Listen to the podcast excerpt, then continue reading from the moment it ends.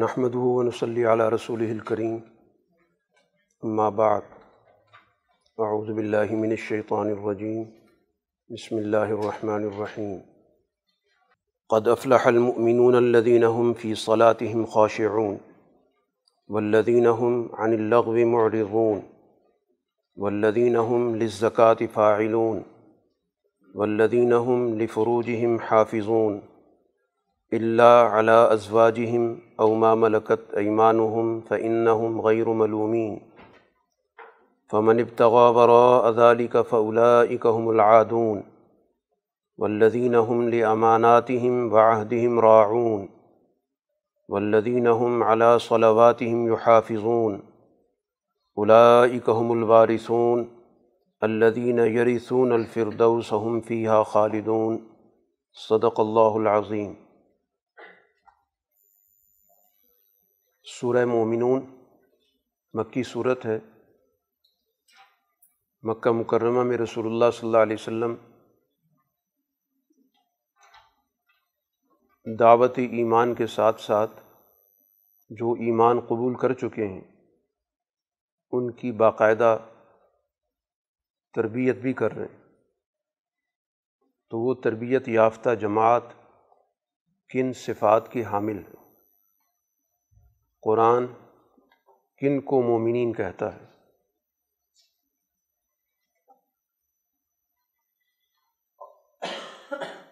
ایمان کا تعلق بنیادی طور پر انسان کے قلب سے ہے، اس کی سوچ اور اس کے نظریے سے ہے۔ لیکن یہ چیز ظاہر ہے کہ مخفی ہے۔ کوئی بھی آدمی اس چیز کا جائزہ نہیں لے سکتا۔ تو ضروری تھا کہ اس کی ان صفات کا ذکر کیا جائے جو ایمان پیدا کرتا ہے۔ گویا ایمان محض ایک خیالی تصور نہیں ہے، بلکہ باقاعدہ اس کے اخلاق اور اس کا سماج کے اندر ایک عملی کردار ہوتا ہے۔ تو اس طرح گویا قرآن حکیم مومنین کی صفات بیان کر کے اس بات کو واضح کر رہا ہے کہ جہاں پر بھی یہ لفظ استعمال ہوگا تو پھر یہ پورا تصور ذہن میں واضح ہونا چاہیے۔ اسی ایمان والی جماعت کو قرآن نے کہا، کامیاب ہے۔ قد افلح المؤمنون۔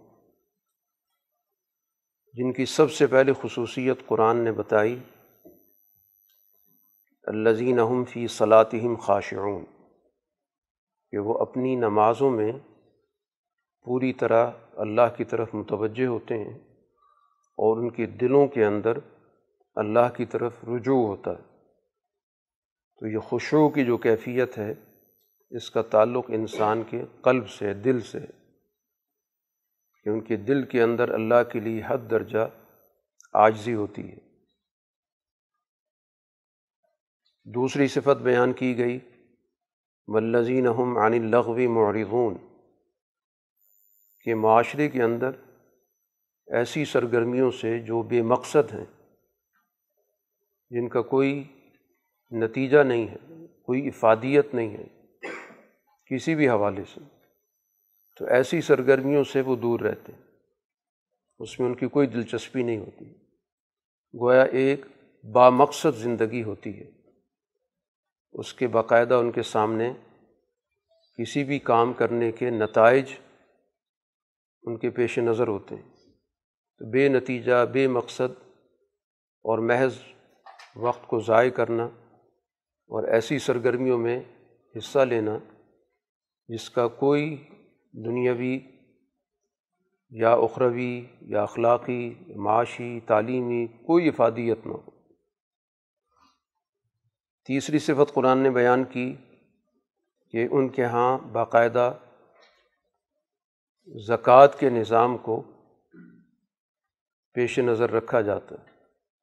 زکوٰۃ باقاعدہ ان کی زندگی کا حصہ ہے۔ وہ اپنے مال کو کبھی بھی کسی بھی صورت میں محض اپنی ذاتی جاگیر نہیں سمجھتے۔ بلکہ وہ اس کو اللہ تعالیٰ کی طرف سے دی گئی امانت تصور کرتے ہیں اور اسی امانت کے تصور کے تحت جو ان سے تقاضا کیا جاتا ہے کہ یہ ان لوگوں تک منتقل کریں جن کے پاس اس وقت وسائل نہیں ہیں۔ تو ان کو کسی قسم کی کوئی ہچکچاہٹ نہیں ہوتی۔ اور یہ چیز کوئی ایک آدھ دفعہ نہیں، مسلسل ان کی زندگی کا معمول ہے۔ چوتھی صفت قرآن نے بیان کی کہ وہ اپنی شرم گاہوں کی حفاظت کرتے ایک پاکیزہ زندگی بسر کرتے گویا سوسائٹی کے اندر انسانوں کی جو بنیادی خوبی اور خصوصیت ہے، وہ عام جانداروں سے ممتاز زندگی بسر کرتا ہے۔ اگر وہ حیوانی درجے پر گر جائے گا، تو یقیناً اپنے نوعی تقاضوں سے انحراف کرے گا۔ تو گویا اپنے اوپر وہ ہدایت کو اور جو ذمہ داری کا بطور انسان کے تقاضا ہے، اس کو غالب رکھتے ہیں اور اس طرح گویا ایک پاکیزہ جنسی زندگی بسر کرتے ہیں۔ سوائے ان صورتوں کے جو باقاعدہ شریعت نے ان کی اجازت دے رکھی ہے اور جو مسلمہ قانون ہے پوری دنیا کا، کہ باقاعدہ ایک ازدواجی زندگی ہو، ایک معاہدہ ہو، جس کے ذریعے دونوں افراد سب کے علم میں ہو کہ ان کے درمیان ایک پائیدار ازدواجی رشتہ موجود ہے۔ تو اس کے علاوہ جتنی بھی ادھر ادھر کے راستے ہیں، جن کے ذریعے کسی رشتے کا قیام نہیں ہوتا جس کی وجہ سے کسی قسم کی کوئی ذمہ داری عائد نہیں ہوتی، تو اس طرح کے تمام خفیہ اور چور دروازوں سے وہ اپنے آپ کو دور رکھتے ہیں۔ ہاں جو جائز طریقے ہیں، اس میں کوئی ملامت نہیں، کیونکہ ظاہر ہے کہ انسان کو اللہ تعالیٰ نے بہیمیت کی صفت بھی دے رکھی ہے۔ تو اب اس صفت کے حوالے سے باقاعدہ سسٹم بھی دے دیا گیا کہ اس نظام کے تحت اگر تم اپنے تقاضے پورے کرو گے تو اس میں کوئی حرج کی بات نہیں، بلکہ وہ مطلوب ہے کیونکہ رہبانیت اسلام کے اندر نہیں ہے۔ وہ باقاعدہ ازدواجی زندگی کے لیے لوگوں کو توجہ دلاتا ہے، ترغیب دلاتا ہے اور کچھ صورتوں کے اندر وہ چیز اس پر لازم بھی کر دیتا ہے۔ اسی طرح قرآن حکیم نے پانچویں صفت بیان کی ہے کہ ولزین ل اماناتہم واحدہم راعون، کہ وہ اپنی امانتوں کا اور اپنے معاہدوں کا پورا پورا خیال رکھتے ہیں۔ گویا ان کے اندر جو بنیادی صفت اللہ نے انسان کی مقرر کی ہے کہ اس کو ایک امانت سپرد کی گئی، اس کو امین بنایا گیا۔ تو اپنی تمام ذمہ داریوں کو وہ امانت کے تصور کے ساتھ ادا کرتا ہے اور کسی قسم کی خیانت کا ارتکاب نہیں کرتا۔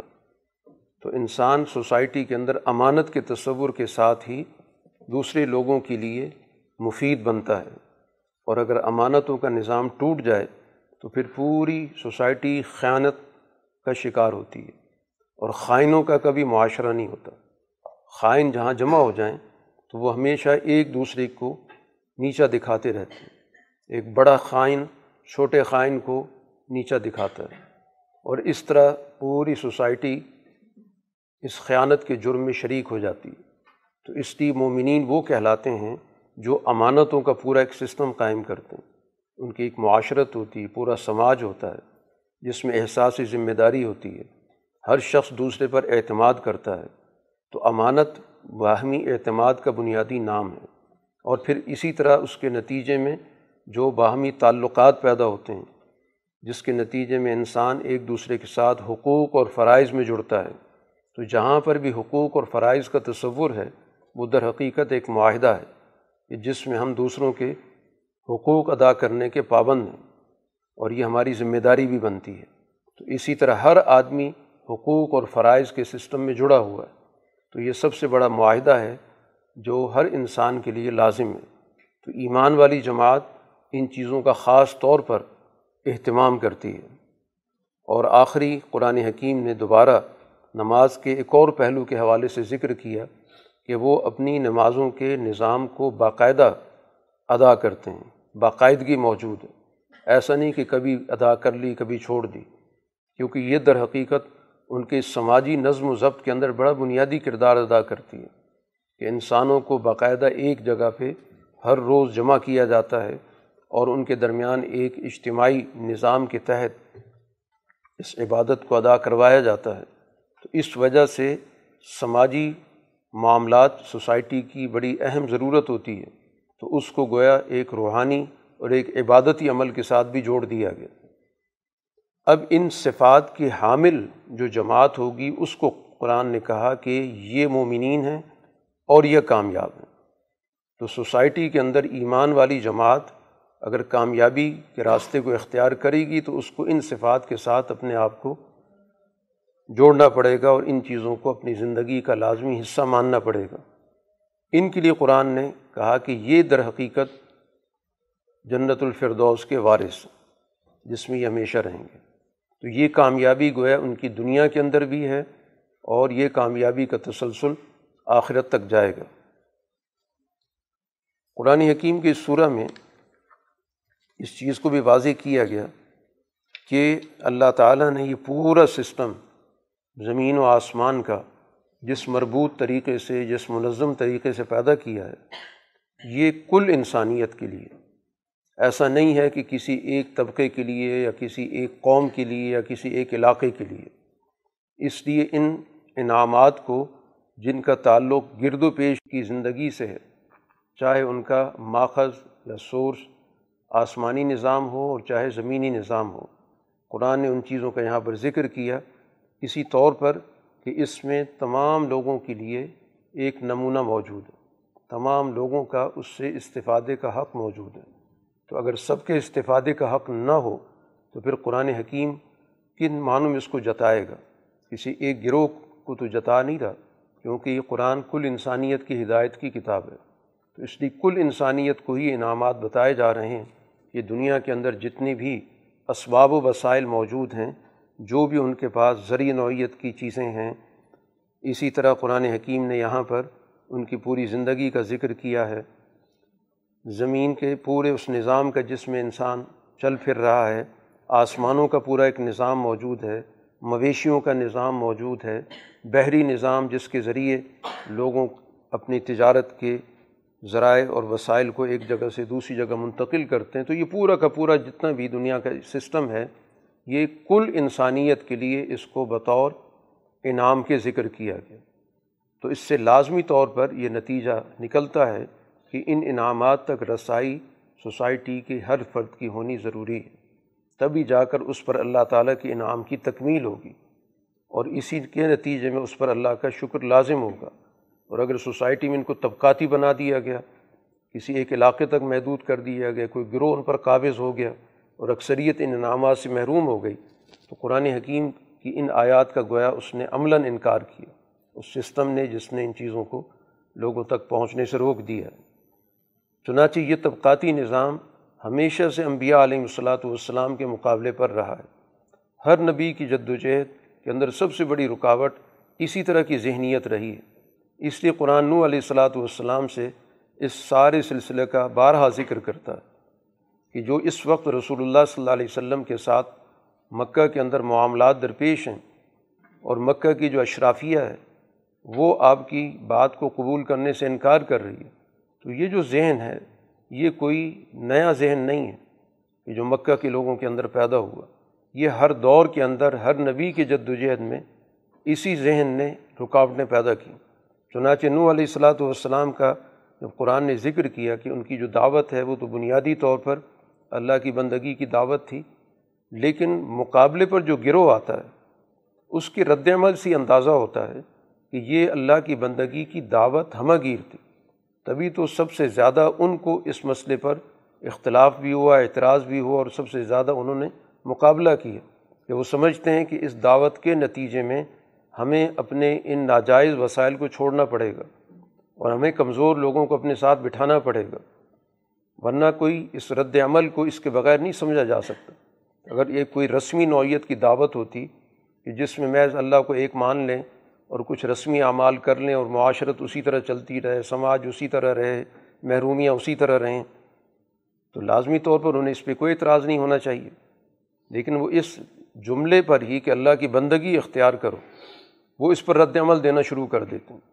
اور رد عمل بھی وہی طبقہ دیتا ہے جس کے پاس سوسائٹی کا نظام موجود ہے، جس کو قرآن کہتا ہے الملا الزین کفر من قومی اور پروپیگنڈا کیا کیا جاتا ہے؟ ماں حاضہ اللہ بشر مسلکم کہ نو علیہ السلام تو تم ہی جیسے ایک انسان ہے اور یہ تم پر غلبہ حاصل کرنا چاہتے ہیں۔ تو گویا وہ اپنے غلبے کو معاشرے کے اندر درست قرار دینے کے لیے پروپیگنڈا یہ کر رہے ہیں کہ یہ ہم پہ غلبہ حاصل کرنا چاہتے ہیں۔ تو اس لیے ہمیں ان کے غلبے کے خلاف متحد ہو جانا چاہیے۔ اس دعوت کے مقابلے پر ہمیں کسی بھی طور پر ان کی فکر کا، ان کی سوچ کا جو قبولیت کا معاملہ ہمارے پاس بالکل نہیں ہو سکتا۔ اور پھر اس کے بعد ایک اور بات کر دی کہ اگر واقعتاً کو اللہ کا نظام ہے رسالت کا، تو پھر فرشتوں کو نازل کرتا۔ تو اس سے پتہ چلتا ہے کہ یہ دعوت کوئی حقیقت نہیں رکھتی۔ ہم نے اس طرح کا کوئی تصور پچھلے اپنے آبا و اجداد میں بھی کبھی نہیں سنا۔ بلکہ بات مزید یعنی جس کو پروپیگنڈی کی انتہا کہتے ہیں کہ ہر لحاظ سے گویا اس پر انہوں نے نہ صرف تنقید کی بلکہ بے جا قسم کی گفتگو کی۔ حتیٰ کہ نو علیہ السلاۃ والسلام کی کردار کشی پر پہنچ گئے کہ ان ہوا اللہ رجل بھی جنتن کہ یہ تو ایسا شخص ہے کہ لگتا ہے کہ دیوانہ ہو گیا، اس کی عقل ختم ہو گئی ہے۔ اور ظاہر دیوانہ آدمی کے ساتھ معاملہ وہی کرتے ہیں کہ کچھ دن انتظار کیا جاتا ہے، وہ خود ہی اپنے انجام کو پہنچ جاتا ہے۔ تو یہی الفاظ نے استعمال کیے کہ فتربس و بھی حتاحین انتظار کرو، اس طرح کا آدمی ظاہر ہے کہ کچھ دن معاشرے کے اندر رہتا ہے اور پھر اس کو سب لوگ بھول بھال جاتے ہیں۔ تو گویا نو علیہ السلاۃ والسلام کی اس دعوت کو لوگوں کے ذہنوں میں کم تر ثابت کرنے کے لیے جو بھی صورت ان کے ذہن میں آئی یا جو جملہ ان کی زبان پہ آیا، ان نے کہہ دیا۔ اور کہا کہ اس نے قرآن نے اس کا تعین کر دیا کہ یہ وہ اوپر والا طبقہ تھا۔ چنانچہ نو علیہ السلاۃ والسلام نے ایک طویل جد و جہد ہے قرآن حکیم ظاہر ہے کہ سارے واقعات ذکر نہیں کرتا، جو بنیادی بات ہے اس کا ذکر کرتا ہے۔ آخری دعا جو نو علیہ السلام کی ہے، جس پہ انہوں نے اللہ سے دعا مانگی کہ ان نے تو جھٹلانے کی حد کر دی، اس لیے میری مدد کی جائے۔ چنانچہ پھر اللہ تعالیٰ نے وہ کشتی کے نظام کے ذریعے ان کی نجات کا نظام اور باقی جتنے بھی افراد تھے ان کے غرق کرنے کا نظام۔ خود قرآن حکیم نے یہاں پر ذکر بھی کیا کہ جب ہم ان لوگوں کو غرق کریں گے تو پھر اس وقت کہیں ایسا نہ ہو کہ آپ کی جو انسانی ہمدردی ہے اس کی وجہ سے آپ ہم سے ان کے لیے دعا کرنا شروع کر دیں۔ ولا تخاطب نہیں فی الزین ظلم اب ان ظلم پیشہ لوگوں کے بارے میں آپ نے اس سے کوئی بات نہیں کرنی۔ اب یہ غرق ہو کر رہیں گے۔ تو بہر القرآن حکیم نے یہ بات بتا دی کہ رسول اللہ صلی اللہ علیہ وسلم کی جو جد وجہد ہے، وہ پچھلے انبیاء کی تاریخ کا ایک تسلسل ہے۔ اسی طرح کے نتائج، اسی طرح کا رد عمل، اسی طرح کا طور طریقہ جو پچھلے انبیاء کے ساتھ ہوتا رہا ہے، وہی حضور صلی اللہ علیہ وسلم کے ساتھ مکہ مکرمہ میں پیش آ رہا ہے۔ اسی طرح پھر ایک اور قوم کے حوالے سے وہ قرآن نے ذکر کیا، ان کا مرض بھی قرآن نے یہی بتایا وہ اطرفنا ہم فی الحیات دنیا کہ دنیا کی زندگی میں وہ تعیش کی طرف ان کا رجحان تھا، عیش پرست تھے، وسائل کو لوٹ کر صرف اور صرف اپنے مفاد کے لیے استعمال کرنے والے تھے۔ انہوں نے بھی اپنے پیغمبر کے بارے میں اسی طرح کے جملے استعمال کیے کہ ہمیں، تمہیں جیسا ایک انسان ہے، جیسے ہم کھاتے ہیں، یہ بھی کھاتے ہیں، جیسے ہم پیتے ہیں، یہ بھی پیتے ہیں۔ اور ایک انسان کی بات ماننے کا مطلب تو یہ ہو کہ ہم خسارے میں چلے جائیں گے۔ اور پھر ظاہر ہر نبی توجہ اس چیز پہ دلاتا ہے کہ دنیا کے اندر انسانی اعمال کا ایک لگا بندہ نظام ہے، جس کو ہم مقافات عمل کا ایک قانون کہتے ہیں۔ یہ ایک طے شدہ قانون ہے کہ ہر عمل اپنا نتیجہ رکھتا ہے۔ تو نبی بھی یہی کہتے ہیں کہ یہ نتائج نکل کے رہیں گے۔ اس دنیا کے اندر بھی نتائج نکلیں گے اور اگر اس دنیا کے اندر کسی وجہ سے نتائج کا نظام پوری طرح عمل میں نہیں آیا تو آخرت تو اسی مقصد کے لیے رکھی گئی۔ تو اس بنیادی فکر کو بھی وہ جھٹلاتے ہیں کہ دیکھو یہ ہم سے یہ کہتے ہیں کہ ہم دوبارہ اٹھیں گے، دوبارہ اٹھائے جائیں گے اور ہم سے حساب کتاب ہوگا۔ حالانکہ زندگی تو بس یہی کچھ ہے۔ یہیں ہم نے زندہ ہونا ہے یہیں مر کھپ جانا ہے۔ اسی طرح پیغمبر کے بارے میں کہ یہ پیغمبر تو غلط بیانی کرتے ہیں، جھوٹ بولتے ہیں۔ تو پھر ظاہر ہے کہ انہوں نے بھی اللہ سے وہی دعا کی کہ اللہ ہماری مدد کر، تو ان کو چیخ کے عذاب نے پکڑ لیا یہی ذہنیت قرآن حکیم نے فرعون کی ذکر کی ہے کہ موسیٰ علیہ السلام اور ہارون علیہ السلام کو جب بھیجا گیا بلا فرعون وملا ہی وہ فرعون اور اس کی اس ساری جو اشرافیہ تھی، اس کی جو کیبنٹ تھی، اس کی طرف بھیجا گیا۔ فستق برو ان نے استقبار کا اظہار کیا کہ ہم بڑے ہیں، یہ دو آدمی کیا ہمارا مقابلہ کریں گے؟ اور وہ اپنے آپ کو بہت بلند و بالا سمجھتے تھے۔ پہلے انہیں بنی اسرائیل کو زیر کیا ہوا تھا۔ غلام بنا رکھا تھا۔ تو ان کی ذہنیتوں کے اندر تو تکبر بھرا ہوا تھا۔ اور پھر یہاں پر وہ تکبر ان کی زبان سے بھی ظاہر ہو رہا ہے۔ کہتے ہیں انو مین و مسلنا ہم اپنے جیسے دو انسانوں کی بات مانیں، ان پہ اعتماد کریں۔ حالانکہ ان کی ساری قوم ہماری غلام ہے۔ جب ہم نے پوری قوم کو غلام بنا رکھا ہے، تو ہمیں کیا ضرورت پڑی کہ ان دو آدمیوں کی بات مانیں؟ یہ ہے گویا کہ وہ فرونیت جس کو کہا جاتا ہے۔ کہ قوم پر ایک ظلم ڈھایا ہوا ہے، غلام بنایا ہوا ہے، ان کے وسائل لوٹے ہوئے ہیں، مستقل ان کو بچوں کو قتل کیا جا رہا ہے۔ اس کو گویا وہ اپنے کارنامے کے طور پر ذکر کر رہے ہیں کہ جب پوری قوم ہماری تابع ہو چکی ہے، غلام بن چکی ہے، اب یہاں پر ان میں سے ایک دو افراد اٹھ کے آتے ہیں، ہمارے نظام کو چیلنج کرتے ہیں تو ہم ان کی بات کیسے مان لیں گے؟ قرآن نے کہا کہ ان دونوں کو ان نے جھٹلایا تو دنیا کے اندر تباہی ان نے دیکھ لی کہ فرعون اپنے پورے لاؤ لشکر سمیت غرق ہوا ہے۔ تو گویا یہ سارا قرآن نے کچھ واقعات ذکر کر کے رسول اللہ صلی اللہ علیہ وسلم کی اس جد وجہد کے ساتھ جوڑا ہے کہ یہی ذہنیت اس وقت بھی آپ کے راستے میں سب سے بڑی رکاوٹ ہے۔ یہی ان کا انداز ہے، یہی طور طریقے ہیں، یہی اعتراضات ہیں، یہی کردار کشی ہے جو انبیاء کے ہمیشہ سے ہوتی آئی ہے۔ اور انبیاء دنیا کے اندر جب آتے ہیں تو وہ ایک پاکیزہ معاشرہ قائم کرنے آتے ہیں۔ ان کا مقصد تو ہوتا ہے کہ ساری سوسائٹی پاکیزگی اخلاق کے ساتھ اسی طرح ان کی معیشت کے اندر بھی پاکیزگی اور حلال پیدا ہو۔ اس لیے قرآن نے تمام انبیاء کو یہاں مخاطب کر کے گویا کہ سب کا ایک ہی طریقہ، ایک ہی شریعت بتائی کہ یا یو رسول کلو من طیبات وا ملو صالحہ یہ پیغمبروں کو اللہ کی طرف سے پیغام تھا کہ دنیا کے اندر آپ نے معیشت کا جو نظام ہے وہ پاکیزگی کے اصول پر قائم کرنا ہے اور اس کے بعد پھر سوسائٹی کے لیے جو بھی چیز مفید ہے وہ جد وجہد کرنی۔ تو ان کا پیغام، ان کی دعوت تو پورے معاشرے کے لیے ہوتی ہے اور پاکیزگی کی ہوتی۔ سوسائٹی سے ظلم کو مٹانے کی ہوتی ہے، حرام کو ختم کرنے کی ہوتی ہے، بد اخلاقی کو مٹانے کی ہوتی ہے۔ اور اس کے نتیجے میں سوسائٹی کے اندر ایک ایسا ماحول پیدا کرنا کہ جس میں ہر فرد ایمانی تقاضے کے تحت، اخلاقی تقاضے کے تحت اپنا کردار ادا کرے۔ اور پھر تمام انبیاء کا ایک ہی مشن ہوتا ہے۔ وہ ان نہاذی امت حکم امتم واحدہ وان رب حکم فتقون کہ جتنی بھی دنیا کے اندر انسان ہوتے ہیں، وہ ایک امت ہیں۔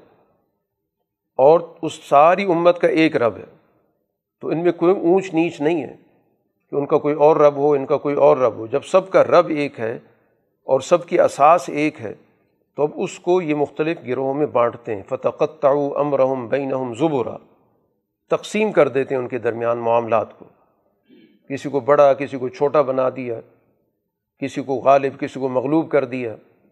تو یہ در حقیقت اللہ کی پیدا کردہ اس پوری امت کو، جس کو امت انسانیت کہتے ہیں، یا انبیاء کے لیے اس کو امت دعوت کہا جاتا ہے، تو ساری امت دعوت، ساری انسانیت ہوتی ہے۔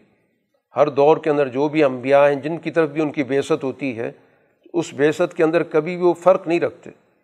کہ ہم اس گروہ کے لیے آئے اور دوسرے کے لیے نہیں آئے، وہ تو سب کے لیے مبوس ہوتے ہیں۔ لیکن جو مخالف فریق ہوتا ہے، مخالف قوت ہوتی ہے، مخالف نظام ہوتا ہے، وہ ہمیشہ تقسیم پر چلتا ہے۔ چیزوں کو بانٹتا ہے، گروہیتوں کی صورت میں۔ ان کے پیغام بھی علیحدہ کر دیتا، ان کے قوانین بھی علیحدہ کر دیتا۔ اور پھر ہر جماعت سمجھتی ہے کہ ہمارے پاس جو کچھ ہم بڑے خوشحال ہیں، بڑی اچھی فکر کے ساتھ چل رہے ہیں۔ تو رسول اللہ صلی اللہ علیہ وسلم سے کہا گیا فضر ہم فی غم رتیم حتاحین ان کو ایک وقت تک کے لیے اسی دھوکے کے اندر رہنے دیں۔ ان کو ایک موقع دیں، جلد بازی اس میں ضرورت نہیں ہے۔ ان پر جب تک حجت پوری نہیں ہوگی، یہ سمجھتے ہیں کہ ہمارے پاس بڑے وسائل ہیں، دولت ہے جتھا ہے، وہ ہمیں کام آ جائے گا۔ مشکل وقت میں ہم اپنے جتھے کو لے جائیں گے، مقابلہ کر لیں گے، کسی پر روپ ڈال لیں گے کہ ہماری ماں، ہمارے پاس بڑی اولاد ہے، ہماری بڑی نسل ہے۔ یا مال لے کر آ جائیں گے۔ اس کے مقابلے پر جو ایمان والی جماعت ہے، قرآن نے اس کا بھی تعارف کرا دیا کہ ان الزین من خشیت رب مشفقون۔ کہ جو رسول اللہ صلی اللہ علیہ وسلم کی جماعت ہے، جو آپ کی تربیت میں ہے، وہ اپنے رب سے ان کے دلوں کے اندر ایک احساس موجود ہے، خشیت کا۔ خشیت کہا جاتا ہے اس بات کو کہ ہمیں انجام کا اندازہ ہو۔ کہ ہم جو کام کر رہے ہیں اس کا نتیجہ کیا نکلے گا؟ جس کو ہم عاقبت اندیشی کہتے ہیں کہ وہ اپنے رب کے حوالے سے، مستقبل کے نتائج کے حوالے سے چوکن اور بیدار رہتے ہیں، غافل نہیں ہوتے غفرت کی زندگی نہیں ہوتی۔ وہ ہر وقت اپنے اعمال کو، اپنے کردار کو، اپنی سوچ کو پرکھتے رہتے ہیں کہ یہ صحیح ہے، غلط ہے، صحیح سمت میں جا رہے ہیں، کوئی ہم سے کوتاہی تو نہیں ہو رہی۔ دوسری خوبی یہ بتائی کہ اللہ تعالیٰ کی جتنی بھی آیات، جتنی بھی احکام ہے سب پہ ان کا ایمان ہوتا ہے۔ وہ تقسیم نہیں کرتے کہ کوئی اپنے مطلب کی چیز لے لیں اور دوسری چیز چھوڑ دیں۔ تیسری چیز وہ اپنے رب کے ساتھ کسی کو شریک نہیں کرتے، کسی بھی درجے کے اندر۔ اور جو کچھ اللہ تعالیٰ کی طرف سے ان کو عطا ہوتا ہے، وہ دوسروں کو بھی دیتے ہیں۔ یو تو نما آتو قلوب ہم وجلتن، دلوں کے اندر واقعتاً دینے کے بعد بھی ان کو کسی قسم کا گھمنڈ نہیں ہوتا، بلکہ وہ اس پر بھی دل کے اندر لرزتے رہتے ہیں کہ معلوم نہیں کہ ہم نے کسی کے حق کو پوری طرح ادا کیا، نہیں کیا۔ ان کو قرآن کہتا اللہ کا یسارعون فی الخیرات۔ یہ ہیں وہ لوگ جو نیکی کے کاموں میں ایک دوسرے سے مقابلہ کر رہے ہیں۔ ان کے اندر مسابقت کا جذبہ موجود ہے۔ یہ سوسائٹی کے اندر ایک اچھے کام کے لیے ایک دوسرے سے آگے بڑھنے کی جدوجہد کر رہے ہیں اور اس میں سب سے سبقت لے جانے والے ہیں۔ باقی اللہ نے کسی پر ایسی کوئی ذمہ داری نہیں ڈالی کیونکہ بہت مشکل، بوجھل کام ڈال دیے ہوں۔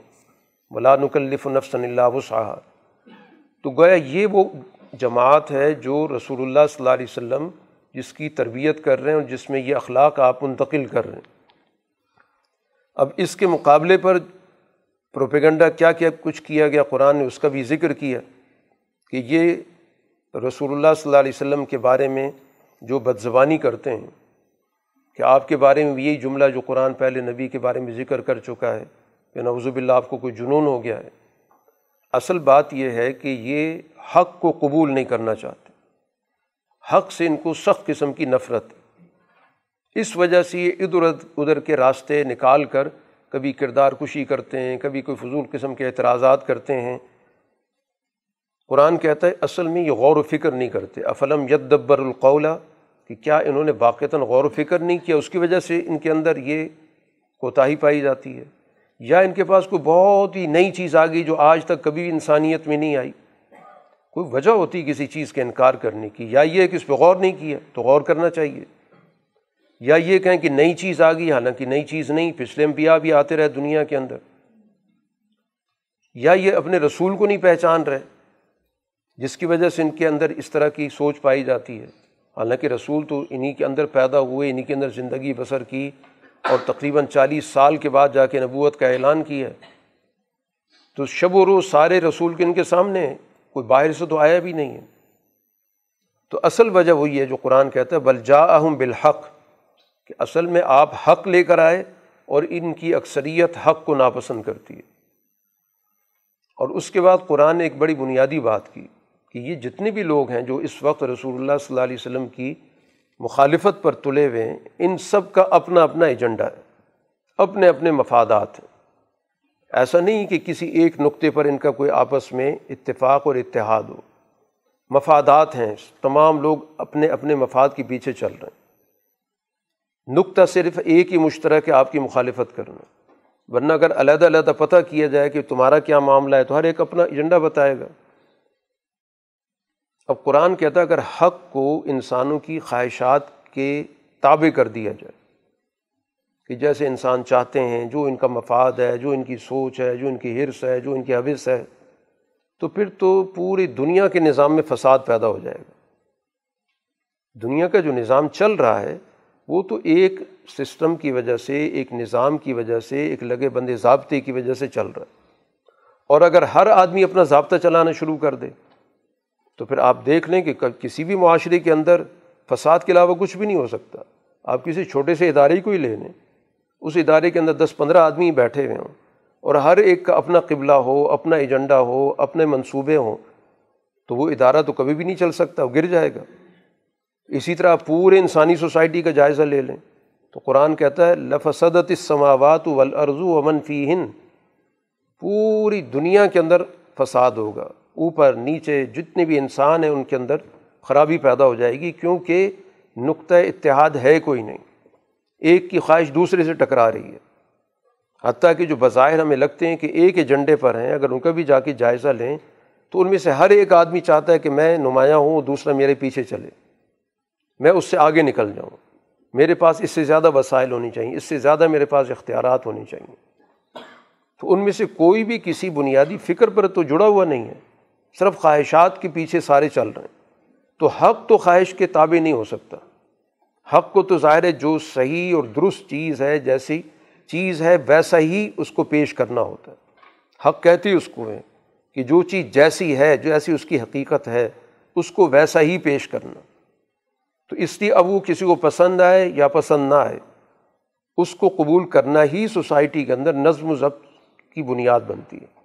سوسائٹی بنتی اسی وقت ہے کہ جب وہ ایک ضابطہ طے کر لیتی ہے، ایک قانون طے کر لیتی ہے، ایک نظام طے کر لیتی ہے اور سب اس کو اپنے اوپر غالب کر لیتے ہیں، تو اس میں وحدت پیدا ہو جاتی ہے۔ وہ سب گویا کہ ایک ہی راستے پر چل پڑتے ہیں۔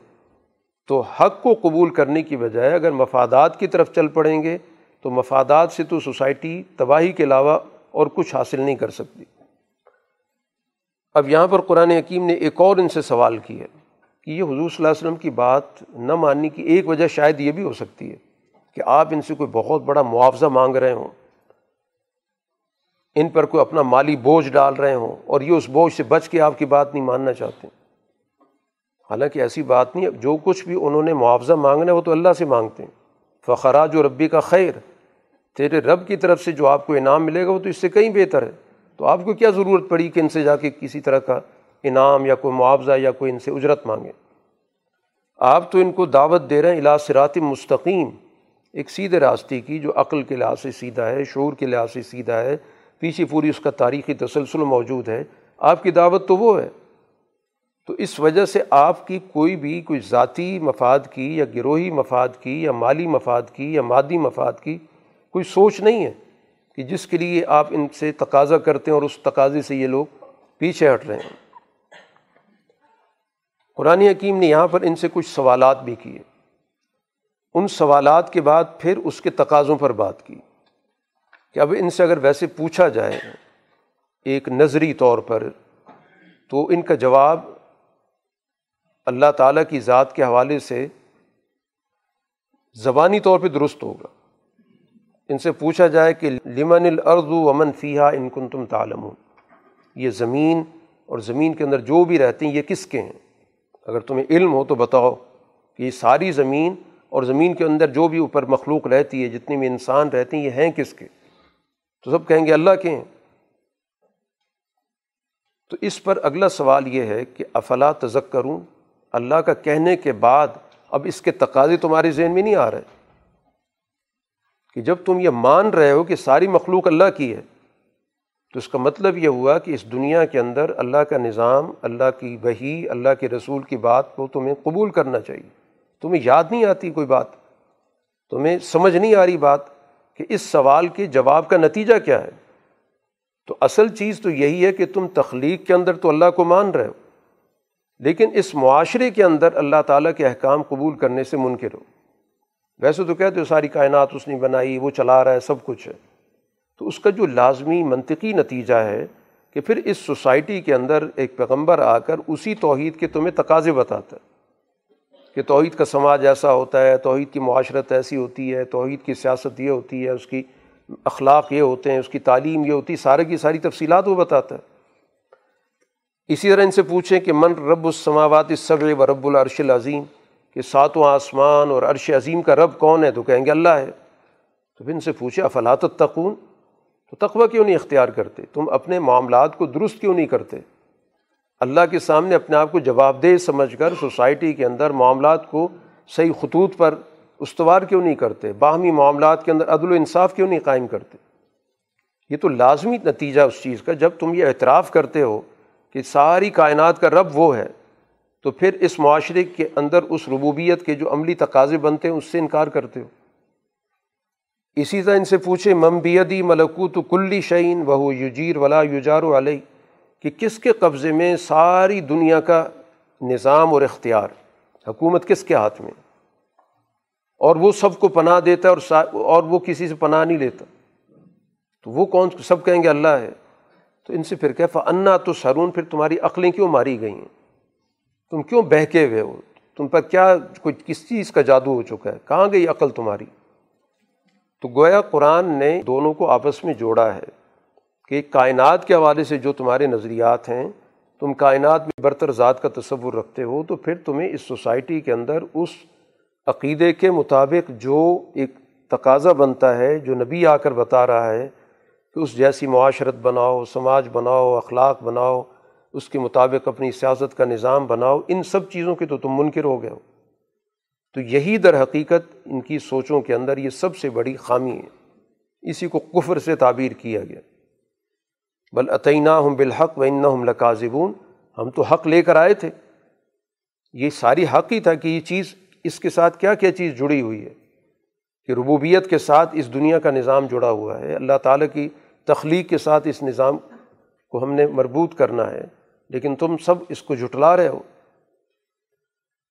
اس دنیا کے اختتام پر تمام انسانوں کو مخاطب کر کے کہا گیا افحسب تم انما خلقنا کم آبسن و ان کم علینہ لاترجاؤں کہ تمہاری جو تخلیق ہے کیا بے مقصد ہے؟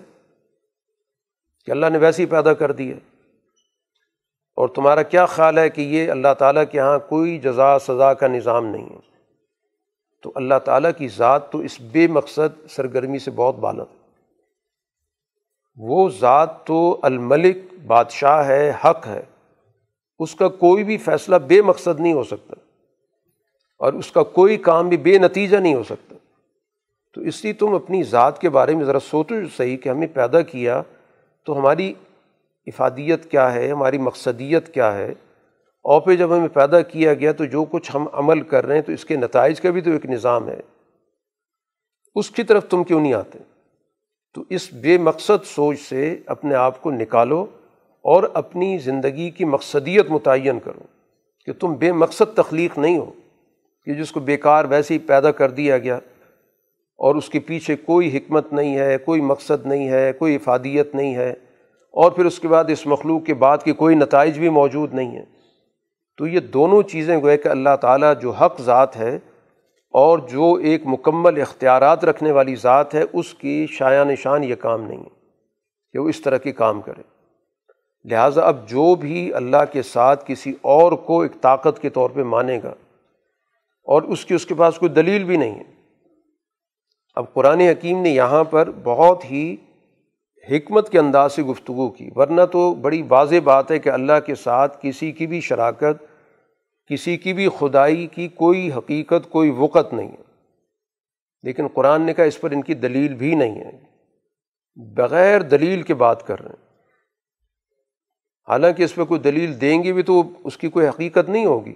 لیکن قرآن نے کہا چلیں کوئی دلیل کچھ سوچ کے تو بات کریں۔ نا کوئی برہان تو لے کر آئیں۔ بغیر برہان کے، بغیر دلیل کے، بغیر کسی سوچ سمجھ کے محض اپنے مفادات کی وجہ سے، اپنی حرص کی وجہ سے انہوں نے ایک متبادل خدا کا نظام بنا رکھا ہے۔ چاہے بتوں کی شکل میں بنایا ہو، سرداروں کی شکل میں بنایا ہو، قوانین کی شکل میں بنایا ہو فنما حساب و عند ربی پھر اس کا حساب تو اللہ کے پاس ہی ہوگا۔ اور اللہ تعالیٰ ایسے لوگوں کو، کافروں کو کامیاب نہیں کرتا۔ باقی حضور صلی اللہ علیہ وسلم سے کہا گیا کہ آپ اپنی جد وجہد جاری رکھیں اور اس جد وجہد کے اندر جو بھی کمی کوتاہی ہے، اللہ تعالیٰ سے رجوع رکھیں کہ اللہ تعالیٰ معاف کرے، رحم کرے۔ یقیناً سب سے بہترین رحم کرنے والا ہے۔ صورت النور مدنی صورت ہے۔ رسول اللہ صلی اللہ علیہ وسلم مدینہ منورہ میں ایک نیا معاشرہ تشکیل دے رہے ہیں۔ ایک نئی تہذیب پیدا کر رہے ہیں۔ بلکہ اصل تہذیب یا اصل سماج ہی وہاں ختم تھا۔ جب آپ مدینہ تشریف لائے تو اس وقت وہ مدینہ تھا ہی نہیں۔ اس کا جو نام تھا وہ یسرف کا تھا۔ اور یسرف نام علامت تھا اس بات کا کہ ایک ایسی جگہ جو پسماندہ ہے، جہاں پر رہنے والے لوگوں کا آپس میں کوئی اتحاد نہیں ہے، بکھرے ہوئے کچھ خاندان ہیں، کچھ قبیلے ہیں، کوئی ان کے درمیان سیاسی وحدت موجود نہیں ہے۔ تو انتہائی پسماندہ قسم کی ایک انسانی آبادی تھی۔ اور اس میں مدنیت نام کی کوئی چیز نہیں تھی۔ تہذیب نام کی کوئی چیز نہیں سویلائزیشن کچھ بھی نہیں تھی۔ رسول اللہ صلی اللہ علیہ وسلم نے آ کر اس یسرف کو باقاعدہ مدینہ بنایا۔ یہ نہیں کہ اس کا کوئی عنوان رکھ دیا کہ آئندہ سے اس شہر کا نام یہ ہوگا۔ باقاعدہ وہاں پر تمدن پیدا کیا معاشرت پیدا کی، سماج پیدا کیا۔ وہاں پر رہنے والے لوگوں کے درمیان باقاعدہ ایک معاہدہ پیدا کیا۔ یہ مکہ سے جو لوگ مدینہ گئے، مدینہ کے لوگوں کے ساتھ ان کا ایک معاہدہ مواقع کا ہو گیا۔ وہاں کے رہنے والوں کے ساتھ ایک میساک ہو گیا۔ اصول ضابطے طے ہو گئے، ایک سسٹم بن گیا۔ تو اسی کو مدنیت کہتے ہیں۔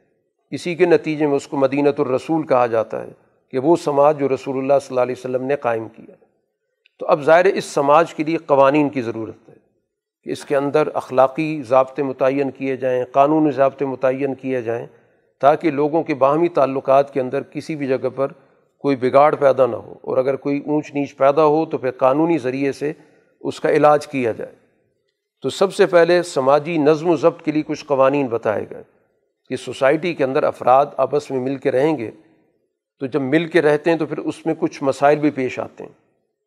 ان مسائل کو حل کرنا بھی ضروری ہوتا ہے۔ تو یہاں ابتدائی طور پر تین قوانین کا ذکر کیا گیا۔ اور تینوں قوانین کا بنیادی طور پر معاشرے کے معاملات سے ہے۔ کہ معاشرے کے اندر سب سے بنیادی جو اساس ہے وہ خاندانی نظام ہے۔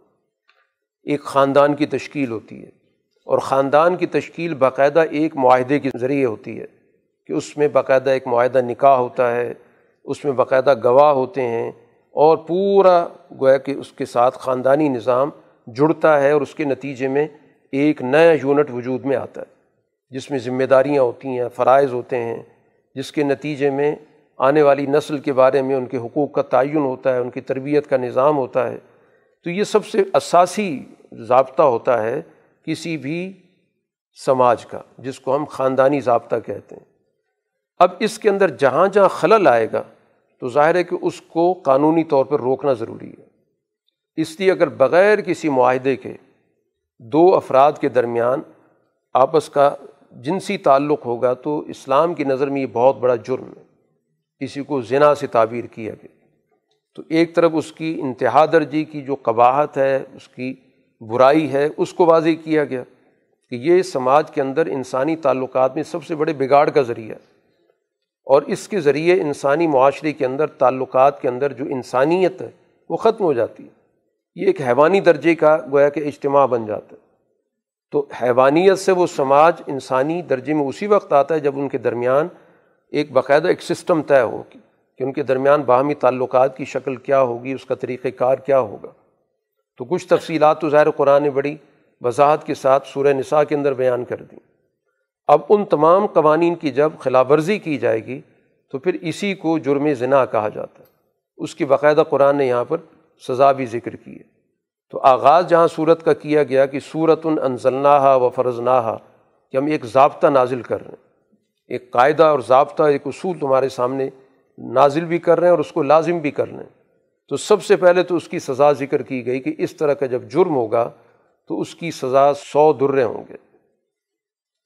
اب یہ جو قرآن نے لفظ استعمال کیا جلدہ کا، ہم عام طور پر ہمارے یہاں تراجم کے اندر اس کو درے کے لفظ کے ساتھ ذکر کیا جاتا ہے۔ اب یہ جو شریعت کا درہ ہے، یہ وہ نہیں ہے جو ہمارے ذہنوں کے اندر پایا جاتا ہے۔ یہ ایک چھڑی ہوتی ہے کہ باقاعدہ ایک لکڑی کی چھڑی ہوتی ہے اور اس چھڑی کے ذریعے سو دفعہ دونوں افراد کو برسر عام سزا دی جاتی ہے۔ اصل مقصود لوگوں کے ذہنوں کے اندر اس جرم کی برائی کو ذہن نشین کرانا ہے۔ اور ان کو بھی ظاہر برسر عام جب اس طرح کی سزا ملے گی تو ان کی جتنی بھی سماجی حیثیت ہے وہ ساری ختم ہو جائے گی۔ تو یہ باقاعدہ گویا کہ اس سزا کا تعین اس لیے کیا گیا تاکہ تمام ذہنوں کے اندر اس جرم کی جو خرابی ہے وہ ذہن نشین ہو جائے۔ کہ اس جرم کے نتیجے میں ہمیں پورے معاشرے میں ہمیشہ کے لیے نظروں میں گرنا پڑے گا۔ سب کے ذہنوں میں، سب کی نظروں میں ہم آ جائیں گے۔ اس لیے قرآن کریم نے کہا کہ اس سزا کے نفاذ میں تمہارے دل کے اندر کوئی نرمی نہ پیدا ہو، کیونکہ یہ کسی کی جان لینے والی سزا نہیں ہے۔ سو چھڑیاں مارنا، اور اس کا باقاعدہ ایک سسٹم بتایا گیا کہ وہ اس انسان کے جو مارنے والا جلاد جس کو کہا جاتا ہے، اس کے اس شولڈر سے، اس کندھے سے اوپر نہ جائے۔ ایک حد پر جا کر جائے، اس کو مارے گا۔ تو اس سے کوئی جان نہیں جاتی۔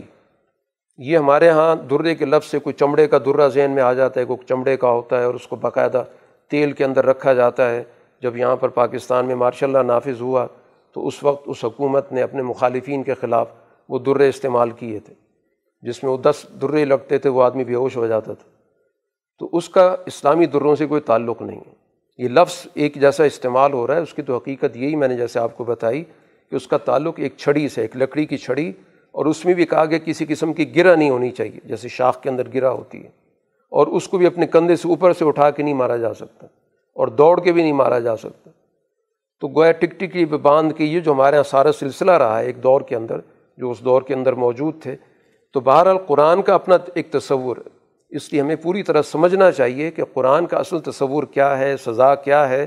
ہم صرف الفاظ کی بنیاد پر اس کو سمجھ بیٹھتے ہیں یا اس پہ تنقید شروع کر دیتے ہیں یا اس کے بارے میں ہمارے ذہنوں کے اندر ایک غلط تصور آ جاتا ہے۔ ولیشد عذاب ہما طافت من المومنین باقاعدہ وہاں پر مسلمانوں کی ایک جماعت بھی موجود ہو، کیونکہ اصل مقصد یہ ہے کہ لوگوں کے ذہنوں میں اس کام کی خرابی ذہن نشین کرائی جائے۔ کہ یہ وہ چیز ہے جس کی وجہ سے ایک انسان ہمیشہ کے لیے اپنی سماجی ساکھ ختم کر بیٹھتا ہے۔ اسی طرح ایک اور جرم بھی بتایا گیا کہ اس جرم کی ثبوت کے لیے باقی جرائم کے مقابلے میں بہت سخت طریقۂ کار رکھا گیا۔ ورنہ اسلام کا عام ضابطہ یہ ہے کوئی بھی معاملہ ہو کہ اگر دو گواہ موجود ہیں، سچے ہیں، ان کی پوری ویریفیکیشن ہوتی ہے، پورا ایک سسٹم اسلامی عدالت کا۔ بہرحال دو گواہ کسی بھی معاملے کے اندر اگر موجود ہیں تو وہ گواہی دے کر اور مدعی کے حق میں فیصلہ کروا سکتے ہیں۔ لیکن یہ واحد جرم ہے، جو بدکاری کا جرم ہے، جس میں چار گواہوں کا تعین کیا گیا کہ چار عینی گواہ ہوں گے اور ان کی گواہی کے اندر کسی قسم کا کوئی تضاد نہیں ہوگا۔ ظاہر یہ اس عدالت کا ایک اپنا پروسیجر ہوتا ہے۔ وہ گواہی سنتی ہے، اس کا جائزہ لیتی ہے، گواہوں کا پس منظر دیکھتی ہے، گواہوں کے اور مدعی کے تعلقات دیکھتی ہے مدعلے کے تعلقات دیکھتی ہے۔ ظاہر ایک پورا ایک سسٹم ہے۔ تو بہرحال اس میں چار گواہوں کا قرآن نے ذکر کیا۔ تو اگر تین گواہ بھی ہیں اس جرم کو دیکھنے والے، تو ان کو اس بات کی اجازت نہیں ہے کہ اس بات کو زبان پر بھی لائیں۔ قرآن کہتا ہے، اگر زبان پر کوئی بھی لایا، ایک لایا، دو لائے، تین لائے، تو ان کو سزا ملے گی اور اس کو کہا جاتا ہے قذف کی سزا، تہمت لگانے کی سزا۔ کہ کسی پاک دامن شخص پہ کسی نے بھی اس طرح کی کوئی بات کی۔ تو چاہے حقیقت میں واقعہ ہوا بھی ہو، لیکن عدالت کا اپنا ایک طریقۂ کار ہوتا ہے۔ تو یہاں دو چیزیں، ایک جرم ہے اور ایک گناہ ہے۔ تو گناہ کی سزا اللہ نے دینی ہے۔ وہ سسٹم نہیں دیتا۔ سسٹم نے جرم کی سزا دینی ہوتی ہے۔ اس نے جرم کو دیکھنا ہے کہ جرم ثابت ہوا یا نہیں ہوا۔ تو اس لیے چار گواہ اگر عینی موجود ہوں گے، تو پھر وہ جرم ثابت ہوگا اور پھر سزا آئے گی۔ اگر چار نہیں ہے اور تین بھی اگر آ کر کہہ رہے ہیں، تو ان تین کو سزا ہوگی۔ اس بات کی کہ انہوں نے تہمت لگائی۔ تو اس طرح گویا کہ سوسائٹی میں اس کے چرچے کو بھی روکا گیا۔ اصل چیز جس کو روکنا مقصود ہے، اس کو قرآن کہتا ہے اشاعت فاحشہ، کہ برائی کا ذکر ہوگا۔ ایک آدمی نے کیا، دو نے کیا، تین نے کیا۔ تو آہستہ آہستہ معاشرے کے اندر اس برائی کی جو قباہت ہے، برائی کی جو سنگینی وہ ختم ہو جاتی ہے۔ کسی بھی کام کا بار بار ذکر کریں تو آہستہ آہستہ وہ لوگوں کا ایک معمول بن جاتا ہے۔ آج آپ آج رشوت کی بات کریں تو ذہنوں کے اندر کوئی اس کی برائی سنگینی نہیں آتی، کیونکہ اتنا اس کا تذکرہ زبانوں پر موجود ہے، کوئی بھی برائی لے لیں۔ تو اسلام کا اصل مقصد یہ ہے کہ اس برائی کی اشاعت کو روکا جائے۔ اور جب چار گواہیں تو اس کا مطلب یہ کہ جرم اتنا سنگین ہوا ہے اور اس آدمی کی ڈٹائی ہے کہ اس آدمی نے وہ جرم برسرعام کیا ہے۔ تو اب لازمی وہاں تو قانون حرکت میں آئے گا۔ تو اس وجہ سے گویا اس سارے پروسیجر کو سخت بھی رکھا گیا تاکہ کسی کو بھی کسی کی عزت پر حملہ کرنے کا موقع نہ ملے۔ اور اگر کسی نے کوئی جرم کیا، گناہ کی حد تک کیا، وہ جانے اور اللہ تعالیٰ جانے اس کو جو بھی سزا دے، یہاں پر تو قانونی زبان میں گفتگو ہوگی۔ تو اس طرح گویا کہ باقاعدہ تہمت کی بھی سزا متعین کر دی گئی۔ ایک تیسرا قانون بھی قرآن نے بتایا کہ جب یہ تہمت کا قانون آیا تو ایک واقعہ پیش آ گیا۔ ایک صاحب آئے رسول اللہ صلی اللہ علیہ وسلم کے پاس آ کے کہنے لگے کہ میں نے اپنی بیوی کو اس حالت میں دیکھا ہے کہ وہ بدکاری کر رہی تھی۔ حضور صلی اللہ علیہ وسلم نے فوراً کہا کہ گواہ لے کر آؤ، ورنہ تمہاری پیٹھ پر کوڑے لگیں گے۔ وہ کہنے اللہ کے رسول، ایک جرم ہوا، میں نے اپنی آنکھ سے دیکھا اور ایسے موقع میں میں کہاں سے چار گواہ لے کے آؤں گا؟ حضور صلی اللہ علیہ وسلم کے ایک ہی جملہ تھا بار بار۔ گواہ لاؤ، ورنہ سزا کے لیے تیار ہو جاؤ۔ اسی دوران گویا کہ اللہ تعالیٰ کی طرف سے آیات نازل ہوئیں کہ ایسی صورت میں اگر فیملی میٹر ہے، میاں بیوی کا مسئلہ ہے تو اس کا ایک علیحدہ قانون دے دیا گیا۔ حضور صلی اللہ علیہ وسلم نے فرمایا کہ اللہ تعالیٰ کو اس شخص کی غیرت پر رحم آ گیا۔ اس لیے اس کے لیے ایک علیحدہ قانون یہاں پر اللہ تعالیٰ کی طرف سے نازل ہوا، اس کو لیان کا قانون کہتے ہیں کہ عدالت کے اندر دونوں پیش ہوں گے قرآن نے پورا پروسیجر ذکر کیا ہوا ہے کہ یہاں پر سب سے پہلے جس شخص نے یہ بات کی ہے جو شوہر ہے، اس سے کہا جائے گا کہ چار دفعہ تو گواہی دو۔ اللہ کو حاضر ناظر جان کر یہ کہو کہ میں سچا ہوں۔ جو میں کہہ رہا ہوں، اس میں کسی قسم کا جھوٹ نہیں ہے۔ اور پانچویں مرتبہ یہ کہو کہ اگر میں جھوٹا ہوں تو مجھ پہ اللہ کی لانت ہو۔ یہ پانچ دفعہ اس نے کہنا ہے۔ پھر اسی طرح عورت سے بھی کہا جائے گا۔ کہ تم بھی چار دفعہ گواہی دو اللہ کو حاضر ناظر جان کر کہ یہ شخص جھوٹا ہے۔ غلط تہمت لگا رہا ہے اور پانچویں مرتبہ یہ کہو کہ اللہ کا مجھ پر غضب ہو اگر یہ سچا ہو۔ تو اگر یہ پانچوں دونوں قسمیں کھا لیتے ہیں، ان کی علیحدگی ہو جائے گی، ہمیشہ کے لیے ان کا نکاح ختم ہو جائے گا۔ تو یہ قانون لعان اس موقع پر کہ اگر میاں بیوے کا آپس کا جھگڑا ہے، معاملہ ہے اور وہ اس پہ تہمت لگا رہی ہے یا لگا رہا ہے، تو پھر صورت میں ظاہر ہے کہ یہ پورا کا پورا پروسیجر یہاں پر اختیار کیا جائے گا۔ یہ تین قوانین قرآن حکیم نے سب سے پہلے ذکر کیے کہ معاشرے کے نظم و ضبط کو قائم رکھنے کے لیے ان قوانین کا سوسائٹی کے اندر نفاذ ضروری ہے تاکہ خاندانوں کی زندگیوں کا، عزتوں کی حفاظت کی جا سکے۔ حتیٰ کہ انسانی زندگی کے حوالے سے ظاہر سوسائٹی کے اندر اسی طرح کے مسائل میں قتل و غارت شروع ہو جاتا ہے۔ تو قتل و غارت کو روکنے کا بھی یہی طریقہ ہے کہ اس طرح کے باقاعدہ سزاؤں کا نظام ہو تاکہ معاشرے میں خاندانوں کے جھگڑے، تنازعات نہ شروع ہو جائیں۔ قرآن حکیم نے یہاں پر اس کے پس منظر کے حوالے سے ایک بڑے سنگین واقعے کا بھی ذکر کیا، جس کو واقع عفق کہتے ہیں۔ یہ رسول اللہ صلی اللہ علیہ وسلم پر جو بہت ساری اذیتیں آتی رہی ہیں، ان میں سے ایک بہت بڑی اذیت آپ پہ اس حوالے سے بھی آئی۔ اور یہ منافقین مدینہ کے ذریعے آپ کو یہ تکلیف پہنچی۔ کہ حضرت عائشہ صدیقہ رضی اللہ تعالیٰ عنہ پہ تہمت لگا دی گئی۔ تو رسول اللہ صلی اللہ علیہ وسلم کے لیے وہ دن بڑی ذہنی اذیت کے تھے۔ اور اللہ تعالیٰ نے یہ باقاعدہ یہاں پر یہ دو تین رکوع نازل کیے، جس میں سارے واقعی کی حقیقت بیان کی گئی کہ اور اس چیز پہ توجہ دلائی گئی کہ اس موقع پر مسلمانوں نے بے احتیاطی کا مظاہرہ کیوں کیا۔ اگر کوئی ایسی بات کسی کی علم میں تھی تو چار گواہ لے آتا، معاملہ حل ہو جاتا۔ جب کوئی گواہ ہی نہیں ہے تو اس کو زبان پہ تم لائے تو لائے کیوں؟ تمہیں تو یہ واقعہ سنتی کہہ دینا چاہیے تھا کہ حاضہ افکم مبین، یہ کھلا بہتان ہے۔ تو یہاں پر اللہ تعالیٰ کی طرف سے باقاعدہ تنبیہ کی گئی کہ اس معاملے کے اندر جو خاموشی اختیار کی گئی اور جس کے نتیجے میں رسول صلی اللہ علیہ وسلم کو کئی دنوں تک ایک سماجی ذہنی اذیت سے گزرنا پڑا۔ تو آئندہ کے لیے گویا کہ اس واقعے کی اساس پر یہ ساری تفصیلات جو قوانین آئے کہ اس طرح کی سزا دی جائے۔ اور باقاعدہ جن جن لوگوں کا اس کے اندر حصہ موجود تھا ان کو بعد میں اسی اسی کوڑوں کی سزائیں بھی ملی ہیں۔ تو بہرحال قرآن حکیم نے ایک طرف تو رسول اللہ صلی اللہ علیہ وسلم کی اس ذہنی اذیت کو دور کرنے کا پورا اہتمام کیا اور آپ کے خاندان کے حوالے سے بھی اس چیز کو ثابت کر دیا گیا کہ نبی کے عقد کے اندر کبھی بھی کوئی ایسی عورت آ ہی نہیں سکتی کہ جو پاک دامن نہ ہو۔ پاک دامن ہونا نبی کی بیوی کے لیے ایک لازمی شرط ہے۔ عقیدے کی خرابی ہو سکتی ہے۔ پچھلے انبیاء کی کچھ ایسی ازواج کا ذکر آتا ہے جو کفر کے عقیدے پر تھیں۔ لیکن کوئی بھی بیوی ایسی نہیں، کسی بھی نبی کی، کہ جو کردار کے لحاظ سے مشکوک ہو۔ تو پاک دامنی تو گویا کہ انبیاء کی زندگی کے حوالے سے بڑی اہمیت رکھتی ہے۔ اس لیے قرآن حکیم نے یہاں پر اس چیز کی طرف توجہ دلائی کہ آئندہ کے لیے ایک لا عمل دے دی ہے۔ کہ اس تلقہ نوبی السنتکم، اس بات کو تم زبانوں پر لا رہے تھے۔ اور زبان سے وہ بات کہہ رہے تھے جس کا تمہیں علم نہیں تھا اور اس کو معمولی بات سمجھ رہے تھے۔ حالانکہ وہ عند اللہ عظیم، وہ اللہ کی بڑی سنگین بات تھی۔ اور تمہیں تو یہ چاہیے تھا کہ جب یہ بات سنی تو فوراً کہتے کہ ما یقون النا ان تکلم بحاظہ کہ ہم اس موضوع پر بات نہیں کر سکتے، یہ تو بہت بڑا بہتان ہے۔ تو اللہ تعالیٰ آئندہ کے لیے تمہیں نصیحت کر رہا ہے کہ آئندہ اس طرح کی کوئی بات نہیں ہونی چاہیے۔ اور یہ جن لوگوں نے یہ کام کیا، اصل سب سے بڑے مجرم وہ ہیں کہ انہوں نے ایک برائی کا چرچا کیا۔ برائی ہوئی نہیں، لیکن اس کا چرچا شروع کر دیا، ذکر شروع کر دیا۔ تو ایسے لوگوں کی لہم عذاب العلیم الفت دنیا والآخرہ۔ ان کو دنیا کے اندر بھی سخت سزا ملے گی اور آخرت میں بھی ہوگی۔ تو اصل میں سوسائٹی کے اندر سب سے بڑا جو جرم ہوتا ہے، وہ اشاعت فاحشہ ہوتا ہے۔ جس کا آج سب سے بڑا ذریعہ آپ کا یہ میڈیا ہے۔ کہ میڈیا کے اندر سب سے زیادہ کام یہی ہوتا ہے کہ ایک برائی اور برائی کا پھر چرچا ہوتا ہے۔ برائی ہوئی یا نہیں ہوئی، دونوں صورتوں کے اندر۔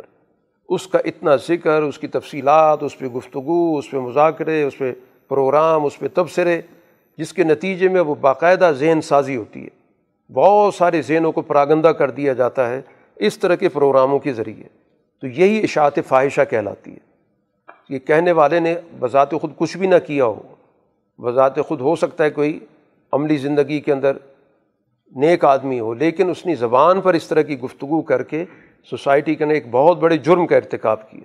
تو اس وجہ سے اس کی روک تھام سوسائٹی کی پاکیزگی کے لیے ضروری ہے کہ اس طرح کے کوئی جملہ زبان پر آئے ہی نہیں۔ اس وقت آئے جب باقاعدہ اس کا پورا ثبوت موجود ہو، تاکہ اس کے بعد اس کی باقاعدہ سزا ہو۔ یہ جو درمیانی نوعیت ہے، تذکرہ بھی ہے، چرچا بھی ہے اور نہ ثبوت ہے، نہ کوئی سزا ہے۔ تو ذہن میں کتنی پراگندگی، کتنے خیالات پیدا ہو گئے، کتنے لوگوں کو ڈی ٹریک کر دیا گیا۔ تو یہی سوسائٹی کی سب سے بڑی تباہی ہوتی۔ اس لیے قرآن نے اس کی نسبت بھی شیطان کی طرف کی ہے۔ فن یا مرو بالفحشاء ولمن کر کہ یہ شیطان کا کام ہوتا ہے کہ سوسائٹی کے اندر جو بد اخلاقی ہوگی اور جو عقل دشمنی کا کام ہوگا، وہ اس کو فروغ دے گا۔ وہ اخلاق کا بھی دشمن ہے اور عقل کا بھی دشمن ہے۔ اسی کو فحشا کہا جاتا ہے۔ ان جو چیزیں سوسائٹی کے تانے بانے کو ہلا کے رکھ دیتی ہیں۔ انسانوں کا باہمی تعلق ایک دوسرے کے ساتھ اخلاقی اساس پہ، اخلاقی بنیادوں پر ہے۔ اسی کے نتیجے میں مل جل کر رہتے ہیں۔ اگر لوگوں کے درمیان ایک دوسرے سے بد اعتمادی پیدا ہو جائے، تو ظاہر بات ہے، زندگی تو عذاب ہو جائے گی۔ ہر آدمی وہم کا شکار ہو جائے گا۔ تو اب یہ سوچ کون پیدا کرتا ہے؟ فحشا کی۔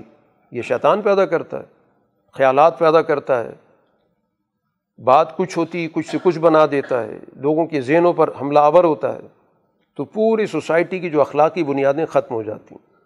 اور اسی طرح منقرات کو فروغ دیتا ہے، وہ چیز جو انسان کے عقل کے خلاف ہے۔ لیکن جب انسان پہ خواہش غالب آ جاتی ہے، تو پھر وہ عقل کا دشمن ہوتا ہے۔ بہت سارے کام ایسے، اگر انسان عقل سے ہی سوچے، تو صحیح نتیجے تک پہنچ سکتا ہے۔ لیکن جب اس پر خواہشات غالب ہوتی ہیں، تو پھر وہ من کر کے راستے کو اختیار کر کے عقل کے ساتھ دشمنی کا ارتکاب کرتا ہے۔ اسی کے ساتھ ساتھ قرآن نے ایک اور بات بھی بتائی۔ قرآن کی تعلیمات کے اندر ہمیں جو ایک بہت بڑی خوبی نظر آتی ہے کہ سوسائٹی کے اندر جو مختلف قسم کے رجحانات ہوتے ہیں، مختلف قسم کے تقاضے ہوتے ہیں، ان میں وہ توازن رکھتا ہے۔ اب یہاں پر قرآن نے ایک واقعے کے پس منظر میں گفتگو کی کہ جن لوگوں سے یہ جرم سرزد ہو گیا۔ اب یہ اپنی جگہ بھی ایک سنگین بات تھی جس کی وجہ سے ان کو سزائیں بھی ملیں۔ لیکن اس کا یہ مطلب نہیں ہے کہ ہم ان کو معاشی طور پر بدحال کر دیں۔ وہ جرم اپنی جگہ پر، جس کی ان کو سزا دے دی گئی۔ لیکن اس کے نتیجے میں آپ ان کا حقہ پانی بند کر دیں، ان کی معاشی ناکہ بندی کر دیں، ان کے، ان کو معاشی طور پر تہی دست کر دیں، یہ بھی درست نہیں۔ باقی معاشی تقاضے ان کے ہیں، معاشی ضروریات میں پوری کرو۔ جرم کی جو سزا دینی تھی وہ دے دی گئی۔ اب اس کا یہ مطلب نہیں کہ آپ مستقل طور پر کوئی اور سزا بھی اس کو دینا شروع کر دیں۔ تو یہی اعتدال ہے کہ جتنا جرم ہوا اس کے آپ نے سزا دی، معاملہ نمٹا دیا۔ اب اس کے بعد جو اس کے انسانی حقوق بنتے ہیں، معاشی حقوق بنتے ہیں، اس نے سوسائٹی کے اندر رہنا ہے، ان سے تو اس کو محروم نہیں کیا جا سکتا۔ تو اس طرح جرم کی سزا دینا کہ ایک آدمی کی زندگی مشکل میں پڑ جائے، اجیرن ہو جائے، تو یہ دین کا تصور نہیں ہے۔ اس لیے قرآن کہتا ہے، ولا یا تری الفضل من کم بسات تو القربہ والمساکین والمہاجرین فی سبیل اللہ کہ قسم کھا کے نہ بیٹھ جاؤ کہ ہم ایسے لوگوں سے کوئی تعاون نہیں کریں گے۔ درگزر سے کام لو۔ جب ان کو سزا مل گئی ہے تو اب اس کو مزید دل میں رکھنا کہ ان سے یہ جرم سرزد ہوا ہے اور اس وجہ سے اب ان سے کوئی تعاون نہیں ہوگا اور ان کی معاشی تنگ دستی دور نہیں کی جائے گی، ایسا مت کرو۔ درگزر سے کام لو۔ اور پھر اس کے بعد قرآن حکیم نے بڑی ایک ایسی بات کی ہے جو انسانی جذبات کو اپیل کرتی ہے کہ دیکھو تم اللہ سے مغفرت مانگتے ہو۔ تو اللہ سے مغفرت کو تم پسند کرتے ہو یا نہیں کرتے؟ تو جب تم چاہتے ہو کہ اللہ تمہیں بخشے، تو پھر تمہیں بھی چاہیے کہ تم لوگوں کو بخش دیا کرو۔ ان کو ذہن کے اندر بٹھا کے رکھنا کہ اس نے فلاں جرم کیا تھا اور مستقل اس کے بارے میں منفی ذہن رکھو، یہ مناسب نہیں ہے۔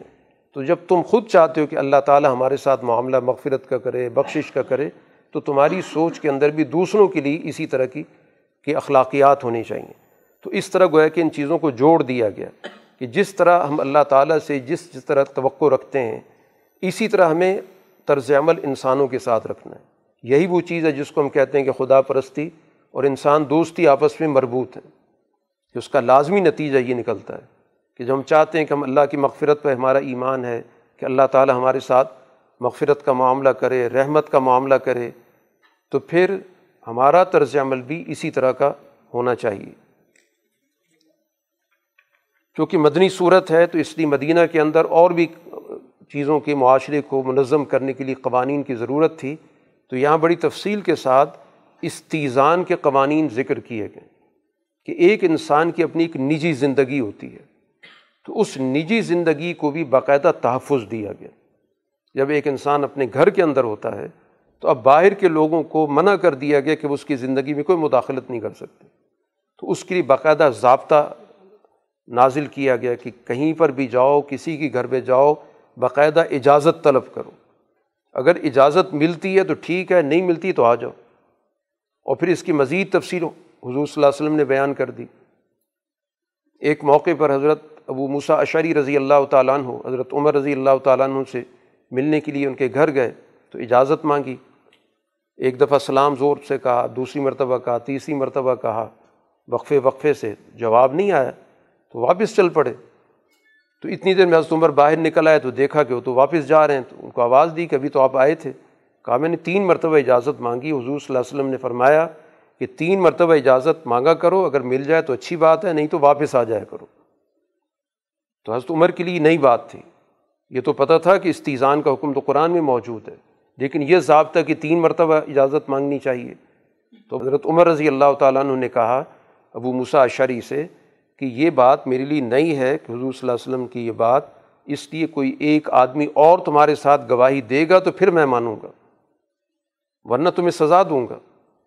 مقصد ان کا یہ تھا کہ حضور صلی اللہ علیہ وسلم کی طرف جب باتوں کی نسبت ہو تو پوری طرح ویریفیکیشن کے ساتھ ہونی چاہیے۔ یعنی ہر آدمی اٹھ کے کہ حدیث میں آئے جیسے ہمارے یہاں طرز عمل چل چکا ہے کہ بے بنیاد قسم کی باتیں حضور صلی اللہ علیہ وسلم کی طرف منسوخ کر کے بیان کر دی جاتی ہیں۔ بس ایک ہی جملہ ہوتا ہے، حدیث میں آیا۔ تو اس لیے حضرت عمر نے اپنے عملی طرز عمل سے، کیونکہ حکمران تھے، خلیفہ وقت تھے، تو ضروری تھا کہ لوگوں کے ذہنوں میں یہ بات بٹھائی جائے کہ جب اللہ کے رسول کی بات ہوگی تو پوری طرح احتیاط کرنی چاہیے، پوری طرح تصدیق کرنی چاہیے۔ حالانکہ ابو مسا اشری کے بارے میں ان کو ذاتی طور پر کوئی بد اعتمادی نہیں تھی، لیکن بات ہے ضابطے کی۔ ابو مسا اشری سیدھا مسجد نبوی پہنچے اور ظاہر گھبرائے ہوئے تھے۔ تو باقی صحابہ وہاں موجود تھے، انہوں نے دیکھا، انہوں نے کہا، کیا معاملہ ہے؟ کہ حضرت عمر نے مجھ سے یہ بات کی ہے۔ تو فوراً ایک اور صحابی کھڑے ہوئے کہا ہاں، کہ ہاں میں نے بھی حدیث سنی ہے۔ وہ ساتھ گئے اور جا کے انہوں نے تصدیق کی۔ تو حضرت عمر نے کہا، مجھے ابو موسا شری کی دیانت پہ کوئی شک نہیں۔ معاملہ ہے حضور صلی اللہ علیہ وسلم کی حدیث کا، تاکہ لوگ اس معاملے میں بے احتیاطی نہ کریں۔ بہرحال مقصد بتانے کا یہ کہ ضابطہ بتا دیا گیا کہ جب بھی آپ کسی کے یہاں جائیں، تین مرتبہ اجازت مانگیں۔ اگر اجازت نہیں ملتی تو واپس آ جائیں۔ خود قرآن کہتا ہے کہ وہ انقیلا لکم مرج ہو فرج ہو قرآن تو یہ کہہ رہا ہے، اگر گھر سے یہ کہہ دیا جائے کہ ابھی آپ چلے جائیں، اس وقت مصروفیت ہے یا کوئی شخص اس وقت اس حالت میں نہیں کہ آپ سے ملے، تو آپ آ جائیں۔ یہ بہتر ہے تمہارے لیے، بجائے اس کے ایک آدمی محسوس کرے کہ میں گیا تھا اور فلاں صاحب ملے نہیں۔ قرآن تو کہتا اگر کہہ دیا جائے کہ چلے جائیں تو چلے آؤ۔ وہ از کا لکم یہ تمہارے لیے زیادہ بہتر ہے۔ اس کو انا کا مسئلہ مت بناؤ۔ اسی طرح انسانی زندگی کے اندر اگر ہم ایک دوسرے کی پرائیویسی کا خیال رکھیں گے تو ظاہر انسانی زندگی کے اندر سہولت پیدا ہو جائے گی۔ ورنہ اگر ہم پابند کر لیں کہ کوئی بھی آدمی کسی بھی وقت کسی جگہ پہ چلا جائے اور اگلا آدمی لازمی طور پر اس سے ملاقات کرے، تو یہ پابند کرنا تو درست نہیں ہے۔ تو اس لیے باقاعدہ ضابطے کی بات کی گئی۔ اسی کو تمدن کہتے ہیں۔ اسی کو مدنیت کہا جاتا ہے۔ اسی کو تہذیب کہتے ہیں کہ سوسائٹی کے اندر کیسے رہا جاتا ہے، کیا طریقۂ کار ہوتا ہے۔ تو یہ تفصیل کے ساتھ قرآن حکیم نے یہاں پر اس سیزان کی تفصیلات بتائی ہیں۔ اسی طرح قرآن نے ایک اور ضابطہ بہت اہم بتایا کیونکہ انسانی سوسائٹی کے اندر دونوں صنفیں پائی جاتی ہیں۔ مرد بھی ہوتے ہیں، عورتیں بھی ہوتی ہیں۔ ظاہر بہت سارے معاملات کے اندر ان کا ایک دوسرے سے واسطہ بھی پڑتا ہے۔ تو ان کو آپس میں ایک دوسرے کے ساتھ معاملات کے اندر کچھ ضابطوں کا خیال رکھنا جس کے لیے قرآن نے جو لفظ استعمال کیا، وہ غز بسر کا کیا، کہ اپنی نظروں کو پست رکھیں۔ ان کو ایک ضابطے کے اندر رکھیں اور سختی کے ساتھ گویا ان چیزوں کی وہ پابندی کریں، کیونکہ ذہنی پاکیزگی بہت ضروری ہے، اخلاقی پاکیزگی بہت ضروری ہے۔ معاملات کے اندر کسی قسم کی کوئی بے احتیاطی نہ کریں۔ اور پھر اس کے بعد یہ غز بسر کا حکم دونوں کو دیا گیا، مردوں کو بھی دیا گیا، خواتین کو بھی دیا گیا۔ اور اسی طرح گویا اپنی جنسی زندگی کی حفاظت دونوں کے ذمے کی گئی۔ اور اس کے بعد کچھ خصوصی احکامات خواتین کے حوالے سے دیے گئے ان احکامات کو امتیازی طور پر نہیں دیکھنا چاہیے۔ ہمارے یہاں کہا جاتا ہے کہ خواتین کے لیے کوئی امتیازی سلوک ہو گیا۔ اسلام ان کے ساتھ کوئی غیر ضروری سلوک کرتا ہے۔ یہ ان کی جو بنیادی نوعیت ہے، بالکل اسی طرح جیسے انسان اپنی حفاظت کے لیے کچھ اقدامات کرتا ہے۔ کیونکہ جسمانی طور پر وہ صنف کمزور ہے۔ تو اس کمزور صنف کے لیے ضروری ہے کہ کچھ اپنی حفاظت کے لیے وہ اقدامات کرے۔ تاکہ کوئی بھی غیر معمولی صورت حال نہ پیدا ہو۔ اور یہ تو ظاہر ہمیشہ سے ہوتا ہے کہ جب بھی آپ کسی ایسی جگہ پر ہوں جہاں پر آپ کو خطرات لاحق ہوں یا جہاں پر آپ کو خطرہ پیش آ سکتا ہو تو آپ اس کی کچھ اہتمام کرتے ہیں۔ کسی بھی حوالے سے اب زندگی کا خطرہ ہے تو زندگی کے حوالے سے کچھ اسباب و وسائل اپنے پاس رکھیں گے۔ صحت کے حوالے سے خطرہ ہے تو اس کے لیے آپ کچھ اقدامات کریں گے۔ کوئی اخلاقی نوعیت کی چیز ہے اس لحاظ سے اقدامات کریں گے۔ تو اب یہ اقدامات جو قرآن نے بتائے ہیں، یہ خواتین کو بتائے گئے ان کی اپنی حفاظت کے لیے۔ اس لیے قرآن نے ان چیزوں کا ذکر کیا تو اس میں اسی چیز کو بتایا گیا کہ اپنی زینت کا اظہار نہ کریں اور اسی طرح اپنے سینوں پر باقاعدہ دوپٹہ رکھیں۔ یہ پورا کا پورا ہمیں ایک ضابطۂ اخلاق دیا گیا۔ اور اصل مقصود یہی ہے کہ سوسائٹی کے اندر، صنفی معاملات کے اندر جو بے احتیاطی ہے، اس کو روکا جائے۔ کیونکہ یہی معاملات پھر بگاڑ کی طرف چلے جاتے ہیں۔ اور پھر یہ بگاڑ صرف دو افراد کا نہیں ہوتا بلکہ بہت سارے افراد کا ہوتا ہے۔ اس میں خاندانوں کے مسائل آ جاتے ہیں، پھر اس جھگڑے پیدا ہو جاتے ہیں، تنازعات پیدا ہو جاتے ہیں۔ تو اس وجہ سے اس بنیادی چیز کا اہتمام کرنا، ایک ضابطۂ اخلاق کی صورت میں پیش نظر رکھنا، یہی فلاح کے لیے ضروری ہے۔ اس لیے سارے احکام دینے کے بعد قرآن نے جو اس کا خلاصہ نکالا کہ توبو الا جمیان ایوہ المؤمنون لعلکم تفلحون۔ اہل ایمان سب کو مخاطب کر کے کہا جا رہا ہے کہ تم سب اللہ کی طرف رجوع کرو، یہ جو احکام دیے گے اس کا بنیادی منشا یہ ہے تاکہ تم کامیابی حاصل کرو۔ اگلا ایک اور قانون دیا گیا۔ اس قانون کا تعلق ہے کہ سوسائٹی کے اندر جو ہمارا، جس کو معاشرہ کہتے ہیں، اس کو جو بھی چلانے والے لوگ ہیں، جو بھی ذمہ دار ہیں، وہ ایک سسٹم بنانے والے ہیں، ان کی ذمے ہے کہ سوسائٹی کے اندر جتنی بھی وہ افراد ہیں، جن کے نکاح نہیں ہوئے، ان کے نکاح کا نظام قائم کریں۔ یہ باقاعدہ اس سسٹم کی ذمہ داری ہے۔ قرآن کہتا ہے ان کے الایامہ من کم کہ جو بھی ایسے افراد ہیں جن کے رشتے ناطے نہیں ہیں ازدواجی زندگی جن کی نہیں ہے، ان کی ازدواجی زندگی کو پورا کرنا، ان کے نکاح کرانا، چاہے وہ کوئی بھی ہوں، خواتین ہوں یا مرد ہوں تو اس کا اہتمام کرو۔ باقی یہ کہ ان کی اگر ضروریاتی زندگی کا مسئلہ ہے، تو پھر ظاہر ہے کہ سسٹم اس کی ذمہ داری پوری کرے گا۔ یغنہم اللہ من فضلی کہ اللہ تعالیٰ ان کو اپنے فضل سے غنی کرے گا۔ تو اللہ کے فضل کا مطلب یہی ہے کہ جو بھی معاشرے کے اندر سسٹم چلانے والے ہیں، جو بھی ریاست ہے، وہ اس ذمہ داری کو پورا کرے گی۔ تو اسی لیے حضرت شاہ ولی اللہ رحمۃ اللہ علیہ نے جن بنیادی حقوق کا ذکر کیا، جن کو انسانی حقوق کہا جاتا ہے، بنیادی انسانی حقوق، اس کے اندر اس چیز کا بھی ذکر کیا ہے کہ ہر فرد جو بھی بالغ ہے، اس کے لیے نکاح کا بندوبست کرنا۔ اس کے لیے جو بھی تقاضے بنتے ہیں، ظاہر ایک نکاح ہوگا تو اس کے نتیجے میں فیملی بنے گی، اس کے جو بھی ضروری اخراجات ہوں گے، اس کے جو بھی طریقۂ کار اختیار کرنا ہے، ان کے لیے روزگار کا بندوبست کرنا، وغیرہ ساری تفصیلات اس کے ساتھ جڑی ہوئی اس کے بعد قرآن نے ایک اور قانون کا ذکر کیا، اس کو قانون مکاتبت کہتے ہیں۔ کیونکہ مدینہ منورہ کی سوسائٹی کے اندر جنگیں پیش آئیں۔ اور ان جنگوں کے نتیجے میں کچھ جنگوں کے اندر کچھ قیدی بھی ہاتھ آئے۔ اب اس دور کے اندر جو عمومی طور پر جنگ کا ایک قانون تھا، اس قانون کے تحت یا تو قیدیوں کو قتل کر دیا جاتا تھا۔ اور یا دوسری صورت یہ ہوتی تھی کہ ان کو مستقل طور پر اپنے پاس بطور غلام کے رکھا جاتا تھا۔ اب اس وقت تو مسلمانوں کے لیے ممکن نہیں تھا کہ اس سارے قانون کو بدلیں۔ اس وجہ سے اس میں کچھ ایسی تفصیلات شامل کی گئیں، کچھ ایسی اس میں ہدایات شامل کی گئیں، سہولتیں شامل کی گئیں کہ جس کے نتیجے میں یہ غلامی کا پورا کا پورا ادارہ بنیادی اس کی نوعیت ہی بدل گئی۔ سب سے پہلے تو یہ بات کی گئی کہ یہ جو افراد ہیں جن کو غلام کہا جا رہا ہے، ان کی حیثیت غلام کی نہیں ہے، بلکہ یہ تمہارے بھائی ہیں۔ حضور صلی اللہ علیہ وسلم نے باقاعدہ کہا اخوان حکم خبل حکم ان کا اسٹیٹس ان کی حیثیت اپنے بھائیوں جیسی سمجھو۔ لہٰذا کسی قسم کی تفریق نہیں ہو سکتی کھانے پینے میں۔ جو خود کھاتے ہو، جو اس فیملی کا جو بھی کھانا ہے، ان کو کھلاؤ۔ اور جو خود لباس پہنتے ہو، وہی لباس ان کو بھی دو۔ کوئی کام ان پر ایسا بوجھل مت ڈالو کہ جو یہ کر نہ سکیں، یہ بڑی مشکل سے کریں۔ کوئی مشکل کام ہے تو ان کے ساتھ ہاتھ بٹاؤ۔ یعنی اس طرح ان کو باقاعدہ فیملی ممبر بنایا گیا۔ ورنہ عام طور پر جنگی قیدیوں کے بارے میں آج تک جو ضابطہ چل رہا ہے، جو عالمی ضابطہ بھی ہے کہ جنگی قیدیوں کو باقاعدہ جیلوں میں رکھا جاتا ہے،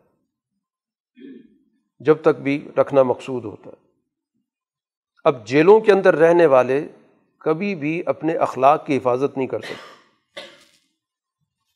وہ گویا کہ بد اخلاقی کی طرف جاتے ہیں، ان کی انسانیت تباہ ہو جاتی ہے۔ ان کے اندر جو بنیادی صفات ہیں، اخلاق کے، وہ تباہ ہو جاتے ہیں۔ تو اب ایک طریقہ تو یہ تھا کہ ان کو جیلوں میں آپ بند کر دیں، کسی جگہ بند کر دیں۔ اسلام نے اس کے مقابلے پر ان کو فیملیز میں، خاندانوں میں بند کیا۔ کہ ہر خاندان کو ذمہ داری دے دی گئی۔ اب اس سے ایک تو اسٹیٹ پر کوئی بوجھ نہیں پڑتا۔ ورنہ تو آپ دیکھ لیں کیا کتنی آپ نے جیلیں بنا رکھی ہیں، ان جیلوں کے کتنے اخراجات ہیں، کتنا عملہ ہے۔ اور پھر کتنی بد اخلاقیاں وہاں پر موجود ہیں۔ پورا کا پورا ایک جرائم کا منظم نظام ہے۔ اس کے برعکس اسلام نے خاندانوں میں بند کر دیا اس طور پہ کہ اس کو فیملی ممبر بنا دیا۔ تو اس کے لیے علیحدہ اخراجات کی ضرورت ہی نہیں پیش آئے گی۔ ہر فیملی ظاہر اپنا خرچ کرتی ہے، ایک آدمی کا اور خرچ کر لے گی۔ اور دوسری طرف اس فیملی کو پابند کر دیا گیا کہ ان کو گویا انہوں نے تعلیم و تربیت بھی دینی۔ ان کو ایک اچھا انسان بھی بنانا۔ چنانچہ ان فیملیوں میں وہ لوگ رہے، انہوں نے تعلیم بھی حاصل کی، تربیت بھی حاصل کی، اخلاق بھی حاصل کیا، وہ اپنے اپنے دور کے اندر بڑے بڑے نام بھی پیدا ہوئے۔ اور یہ سارا عمل رضاکارانہ رہا ہے۔ کیونکہ کسی غلام پر کوئی ایک سنتری تو نہیں کھڑا کیا گیا کہ وہ ہمیشہ اس کے ساتھ چلتا پھرتا رہے، کیوں گھر کے کام کاج وہ کرتے تھے، مارکیٹ سے جا کے سودا وغیرہ بھی لاتے تھے۔ ان کے پاس تو بھاگنے کے بیسیوں موقع موجود تھے۔ نہ اس وقت کوئی بارڈر ہوتے تھے، نہ کوئی بارڈر پولیس ہوتی تھی، نہ اس وقت آپ کو اس طرح کے جدید ذرائع تھے کہ کوئی آدمی بھاگ گیا تو اس کو پتہ کرایا جائے۔ تو بھاگنے کے اکا دکا واقعات تو ہوئے ہوں گے، لیکن مجموعی طور پر جو بھی جنگوں کے اندر قیدی بنے، انہوں نے اسی سوسائٹی کو ہی اختیار کر لیا، اسی کے اخلاق اختیار کر لیے، تاکہ اس کی زبان اختیار کر لی، اسی کے اندر رچ بس گئے، اسی میں ان کے رشتے ناطے ہو گئے، اور اسی کے اندر رہ کر ان میں آپ اگر تاریخ کا باقاعدہ تفصیل سے مطالعہ کریں، اس میں مستقل کتابیں موجود ہیں کہ آپ کی بہت بڑی بڑی شخصیات، تفسیر کے ماہرین، حدیث کے ماہرین، فقہ کے ماہرین تصوف کے ماہرین، وہ لوگ ہیں جن کا ماضی کا پس منظر یہ تھا کہ وہ کسی جنگ کے اندر گرفتار ہو کے آج انہیں میں سے ایک قانون قرآن یہاں پہ بتا رہا ہے کہ ایسے افراد کے ساتھ آپ کو ایک معاہدہ کر لینا چاہیے۔ اس کو کہتے ہیں قانون مکاتبت۔ کہ جس شخص نے ان کو پالا پوسا ہے، رکھا ہے، وہ ویسی بھی آزاد کر دے، بہت اچھی بات ہے۔ اس کو کوئی قرآن و حدیث کے اندر ظاہر اس کی بڑی فضیلت بیان کی گئی۔ بلکہ قرآن کے اندر بہت سارے گناہوں کے کفارے میں سب سے پہلا کفارہ یہ بتایا کہ غلام آزاد کر دو۔ تو سب سے پہلی بہتر صورت تو یہ کہ اس کو ویسے آزاد کر دو، یا کسی کفارے میں آزاد کر دو۔ اور اگر نہیں کرنا چاہتے، تم سمجھتے ہو کہ ہمارے مالی حالات بہت کمزور ہیں۔ تو پھر اس کے ساتھ ایک معاہدہ کر لو، آزادی کا، ایک سال کا، ڈیڑھ سال کا، چند مہینے کا، جو بھی مناسب سمجھو کہ ہم تمہیں اتنا عرصہ دیتے ہیں، تم اس عرصے میں جا کے اتنی اماؤنٹ جمع کر لو۔ کہیں جا کے محنت کرو، وسائل جمع کرو اور اتنی اماؤنٹ لا کے ہمیں دے دو، تمہیں آزادی مل جائے گی۔ تو اس کو قانونی مکاتبت کہا جاتا ہے کہ اگر کوئی فیملی سمجھتی ہے کہ ہم نے اس پہ وسائل خرچ کیے اور ہم کافی زیر بار ہو گئے تو اب ظاہر ہے کہ اس کو حق بنتا ہے کہ جتنا اس نے خرچ کیا ہے، وہ مالی وسائل لے لے، باقی تعلیم و تربیت تو جو دی ہے وہ تو اسی کے ساتھ رہے گی، وہ تو واپس نہیں ہو رہی۔ تو اس طرح گویا کہ قرآن حکیم نے یہاں پر اس کے بارے میں ہدایت کر دی کہ فقاتب ہم ان عالم تم فیم خیرن کہ ان کے ساتھ مکاتبت کرو اور پھر باقی لوگوں سے یہ کہا کہ ان کے ساتھ تعاون کرو۔ کہ جو بھی اماؤنٹ طے ہوئی ہے کہ اس نے اتنے پیسے دینے ہیں، تو باقی لوگ وہ آتو ہوں ممال اللہ الزی آتا کم کہ باقی لوگ اس سے تعاون کریں تاکہ وہ اپنی پیمنٹ دے کر اور مکمل طور پر ایک آزاد شہری کی سطح پر آ کر وہاں پر اپنا کردار ادا کر سکے۔ بہرحال ان تفصیلات کے ساتھ ساتھ یہ چیز بھی واضح کی جا رہی ہے کہ یہ ساری باتیں جو ہو رہی ہیں، اس کا تعلق ایک بنیادی نظام ہدایت سے، جو اللہ تعالیٰ نے اس دنیا کے اندر ایک باقاعدہ نظام رکھا ہے اور اس نظام کو قرآن حکیم نے تعارف کرایا ہے اللہ کی ایک صفت کے حوالے سے۔ اللہ نور السماوات والارض، کہ اللہ تعالیٰ اس پوری کائنات کا نور ہے۔ اب اس نے اپنی نور کو سمجھایا ہے، ورنہ نور کی حقیقت کسی کے سمجھ میں نہیں آ سکتی۔ ایک مثال کے ذریعے اس کا ایک حصہ سمجھ لیں یا اس کا ایک جز سمجھ لیں۔ ورنہ بذات خود اللہ کی ذات لامحدود ہے اور محدود ذہن اس کو نہیں سمجھ سکتے، اس کی حقیقت کو۔ اس لیے اللہ تعالیٰ اپنی صفات کے ذریعے اپنی پہچان کرواتا ہے۔ یہاں پر اللہ نے اپنے اس صفت کو ایک نظام ہدایت کے ذریعے سمجھایا، ایک مثال کے ذریعے سمجھایا کہ مسل نور ہی کا مشکاتن فیحہ مصباح۔ کہ اس کی نور کی مثال ایسی سمجھو، تو قرآن کی مثال دے رہا ہے کہ اس کی نور کی مثال ایسی ہے کہ جیسے ایک تاکچہ ہوتا ہے۔ پہلے زمانے کی اگر آپ نے بلڈنگس دیکھی ہوں، تو باقاعدہ ایک چراغ رکھنے کے لیے ایک جگہ بنائی جاتی تھی، جہاں پہ چراغ رکھا جاتا تھا، جس سے پورا کمرہ روشن ہو جاتا تھا، اس کو تاکچہ کہتے ہیں۔ تو اس کی مثال ایسی ہے کہ ایک تاکچہ ہے، اور اس تاکچے کے اندر ایک چراغ ہے، اور وہ چراغ بھی ایک شیشے کے جار میں ہے۔ اور وہ شیشہ اتنا شفاف ہے جیسے کہ ایک چمکتا ہوا ستارہ ہو۔ اور ظاہر اس دور کے اندر جو چراغ تھے وہ تیل سے جلتے تھے۔ تو زیتون کے تیل سے وہ جل رہا ہے۔ ایک ایسے درخت سے جس کی قرآن نے تعریف کی، ایک بابرکت درخت ہے زیتون کا، جو نہ مشرقی یا نہ مغربی ہے، کیونکہ وہ درمیان کے علاقے کا ہے۔ اور اس کا جو تیل ہے وہ اتنا شفاف ہے کہ وہ از خود بھی جل سکتا ہے اگرچہ اس کو آگ نہ بھی لگے، اس کی شفافیت بیان کی گئی۔ یہ ایک مثال دی گئی۔ اب اس مثال سے گویا کہ اللہ نے اپنے نظام ہدایت کو سمجھایا ہے۔ یوں سمجھیں کہ یہ طاقچہ کیا ہے، یہ گویا کہ پورا عالم انسانیت ہے۔ یہ پوری جو کائنات ہے، جو انسانیت کا پورا یہ جہان ہے، یہ ایک طاقچہ ہے۔ اور اس طاقچے کے اندر چراغ ہے۔ وہ کیا ہے؟ وہ اللہ کی وہ حکمت الہیہ جو اللہ کا پیغام ہے۔ اور یہ جو چراغ ہے، یہ ایک شیشے کے جار میں، ایک شفاف شیشے کا جار ہے۔ اور وہ شفاف جار کیا ہے؟ وہ خود رسول اللہ صلی اللہ علیہ وسلم کی ذات گرامی اور آپ کی وہ جماعت ہے، جس کے ذریعے وہ روشنی ریفلیکٹ ہو رہی ہے۔ اور پھر اس کو جو جہاں سے یہ جل رہا ہے وہ در حقیقت وہ تجلی الہی ہے۔ تجلی کا وہ درخت جس کو قرآن زیتون کہہ رہا ہے، وہ زیتون وہ گویا کہ اللہ کی ایک تجلی ہے، جس کے ذریعے وہ چیز معاشرے کے اندر ہم تک پہنچ رہی ہے۔ اور اس کا جو تیل ہے، وہ تجلی کے ذریعے جو ہم تک اللہ کی وہی پہنچی ہے۔ اور اگر اس کے ساتھ عقل بھی آ جائے، تو پھر ظاہر نور علا نور۔ یہ گویا کہ پورا نظام ہدایت کو ایک ہمیں مثال کے ذریعے سمجھایا گیا۔ کہ اس طرح گویا کہ اللہ تعالیٰ کی جو ہدایت ہے وہ بالکل واضح بھی ہے، شفاف بھی ہے، روشن بھی ہے اور واضح بھی ہے اس طور پر کہ اس کا اور عقل کا آپس میں اگر ایک دوسرے کے ساتھ تعلق جڑ جاتا ہے تو وہی اور عقل یہ نور علا نور ہے اور اس کے ذریعے گویا کہ پوری سوسائٹی کی رہنمائی ہوتی ہے۔ اسی طرح یہاں پر مثال دوسری بھی دی گئی ہے۔ جو ظلمت کے حوالے سے دی گئی۔ لیکن پہلے نور کی مثال سے کون لوگ فائدہ اٹھاتے ہیں؟ قرآن نے ان کی بھی فہرست بیان کر دی کہ اس روشنی سے جو فائدہ اٹھاتے ہیں، جو استفادہ کرتے ہیں، قرآن ان کو کہتا ہے رجال اللہ، وہ اللہ کے بندے ہیں۔ اور اللہ کے بندے کون ہیں؟ کہ ان کی سوسائٹی کے اندر جو بھی مصروفیات ہیں، ان مصروفیات کو وہ جاری رکھتے ہیں، تجارت کرتے ہیں، خرید و فروخت کرتے ہیں۔ لیکن یہ مصروفیات ان کو ان کاموں سے نہیں روکتی جن سے اللہ کا تعلق پیدا ہوتا ہے، جس کے ذریعے معاشرے کے اندر ہم اللہ کی عبادات ادا کرتے ہیں، اپنے سماجی ذمہ داریاں ان کو پورا کرتے ہیں۔ یعنی رجال اللہ وہ ہیں جن کے اندر دونوں طرح کی صفات جمع ہیں۔ ایسا نہیں کہ دنیا سے کٹے ہوئے تجارت بھی کرتے ہیں، خرید و فروخت بھی کرتے ہیں۔ لیکن اس میں ایسے منہمک نہیں ہو جاتے کہ باقی چیزیں چھوڑ دیتے ہیں تو یہ قرآن حکیم نے یہاں پر ان کی کہ وہ اللہ کی تصویر بھی کرتے ہیں، اللہ کا ذکر بھی کرتے ہیں، نماز بھی قائم کرتے ہیں، زکوٰۃ کا نظام بھی قائم کرتے ہیں۔ اور پھر اس کے بعد مستقبل کے حوالے سے، نتائج کے نظام کے حوالے سے بھی ذہن میں موجود ہے کہ ہم نے اللہ کے سامنے پیش ہونا ہے۔